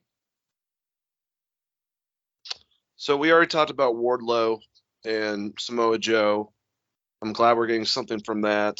And you said it. You kind of want Samoa Joe to give Wardlow his first singles loss, humble him a bit. I mean, he's already done with this streak because of the three-way that he didn't even lose, because Samoa Joe got a win over Powerhouse Hobbs. So at this point, it's Samoa Joe. So if you're going to fucking lose to someone, that's not someone bad to lose. I don't want to see Joe lose either of those titles for a while, honestly. Yeah, I think it's a good idea to just have, like, Wardlow has a beat, but he's so cocky with that fucking Powerbomb Symphony stuff that he just keeps doing it. And after, like, the third or fourth one, Joe slips out, chokes his ass out. Yep. And I think that's the perfect way to book that. I can't think of a different way to book that. I mean, unless you're just going to, like, oh, no, he's Goldberg, and you're just going to have Wardlow win clean, which I just don't see happening, because Samoa Joe is way better than Wardlow. I like Wardlow, but... in the scheme of things, yeah, man. Fuck that. I like Wardlow a lot. But then again, if I don't know, I feel like they're building for Joe versus Moxley. Like, you, so, like, here's a concept. I'm pretty sure Ming had a put over Goldberg. you know? Yeah, yes, he did multiple times. And I think that Wardlow's not as popular as Goldberg, but is better. Not as popular overalls either. Yeah, and Samoa Joe is probably more of a, like, has had more titles than Ming, but Ming was known for being that guy you don't want to fuck with. Still to this day, I don't think anyone gets put over. If Harley Race is saying, I'm tough, but that guy is way fucking tougher, you know, Haku, Ming, whatever you want to call him. That's all I'm trying to say. So I could see still Samoa Joe losing to Wardlow based on the track of where they're trying to put Wardlow, is what I'm saying. So we'll have to see. I think that he'll eventually beat Samoa Joe. I don't think it needs to be the first match. Like I said, I think the overconfidence, like, oh, I got him, now I'm power bombing him, and then like Joe just slips out and chokes his ass out middle of the ring. He doesn't have to tap. He just has to go to sleep. You know what I mean? Like one of those where he's like, he didn't tap, but yeah, Joe definitely put his ass to sleep. That's what I would do if I was booking it, but the hell knows. Also, Samoa Joe would be my heavyweight champion in AEW right now. Like, I don't give a fuck about these TV titles. I would have Joe versus like Danielson like every week if I could. Yeah, he would definitely be upper echelon to me as well. All right, last match on this. Best Friends, Dustin Rhodes and Orange Cassidy going against Butcher Blade, Trent Seven, and Kip Sabian. So what I will say to this, I like the whole part when they're going against each other and talking shit. And it's basically all the heels just really getting to rip on the baby faces. And, like, all of a sudden, like, you know, Mark Henry's about to do his thing. And, like, Dustin's like, hello, do we not get to say anything? And then something, like, to the extent of, like, Orange Cassidy says, like, something stupid. And that was it. So that was their intro beforehand. Maybe it was Danhausen. One of them said something dumb, and Dustin was like, all right, never mind, whatever. So we have Dustin. This is – he's starting his last year. So right beforehand, this is a match he's a part of. And, of course, he was great in this. Love Dustin Rhodes. But, yeah, this is Trent Seven. I'm happy that he's doing something. It has been confirmed that he is on a basically per-show appearance. So he's not 100%, you know, signed with AEW. I don't know how that would work for him anyway, since I know he lives over in the UK. I know that Pac and Kip Sabian, it's got to be hard, man. Because you're part of this organization, you go home to live, and then you have to keep on flying over here if you want to be a part of the shows. So I don't know if Trent will by him though, because like Pete Dunne and everyone getting in Vince or not Vince's Triple H's ear and HBK's ear and be like, dude, let's pay this guy. He's really good. Trent should honestly, and not only that, like Mustache Mountain's one of the best tag teams in the last 10 years. Him and fucking Tyler Bate had bangers, especially in NXT UK. They were incredible together. That tag team versus the Usos. The reason he's not signed with AEW is he knows there's more money on the forefront coming his way. Hey, if he's got to build himself, he's got to build himself. And he was the one who started that promo and was probably the best one when Mark Henry was doing that thing back and forth. So Trent's standing out. But he's also, I think, Kip Sabian's new bodyguard, basically, at the same time. Yeah, that's the problem. It's like, yeah, maybe you hired the wrong guy, AEW, because no one gives zero fuck. Everyone gives zero fucks about Kip Sabian, and he's awesome. Like, dude, that fucking when he was on the apron, he did the back what the hell? It wasn't a moonsault. It was something like, I think he went to do a moonsault and then flip front, kind of like what AR Fox would do. It's awesome. It's great. He's a good wrestler, but I just don't give a fuck about him at all. Kip Sabian should 100% just be a Ring of Honor guy, and they should keep him off TV and then have him come back because he was. You know what doesn't help? Forehand, the Penelope. Yeah, it's awesome. No, he looks like BJ Novak from The Office. What the fuck's the younger dude on the Office that's like that dates Kelly Kapoor? The one old Scott has a crush on, basically. Yes. He looks like that type of like douchebag, and I can't take him seriously as a wrestler now. But this was a fun match. Best part. So Dustin Rhodes goes to put who the hell was it? I think it was Kip Sabian in the Shattered Dreams position. Well, the ref is like, I think it was Bryce. He's like, hey man, you can't do that. Blah blah blah blah blah. Orange Cassidy gets past him real quick and starts doing his slow kicks to his balls in the corner, and then the referee sees him doing that and is like, hey man, you can't do that either.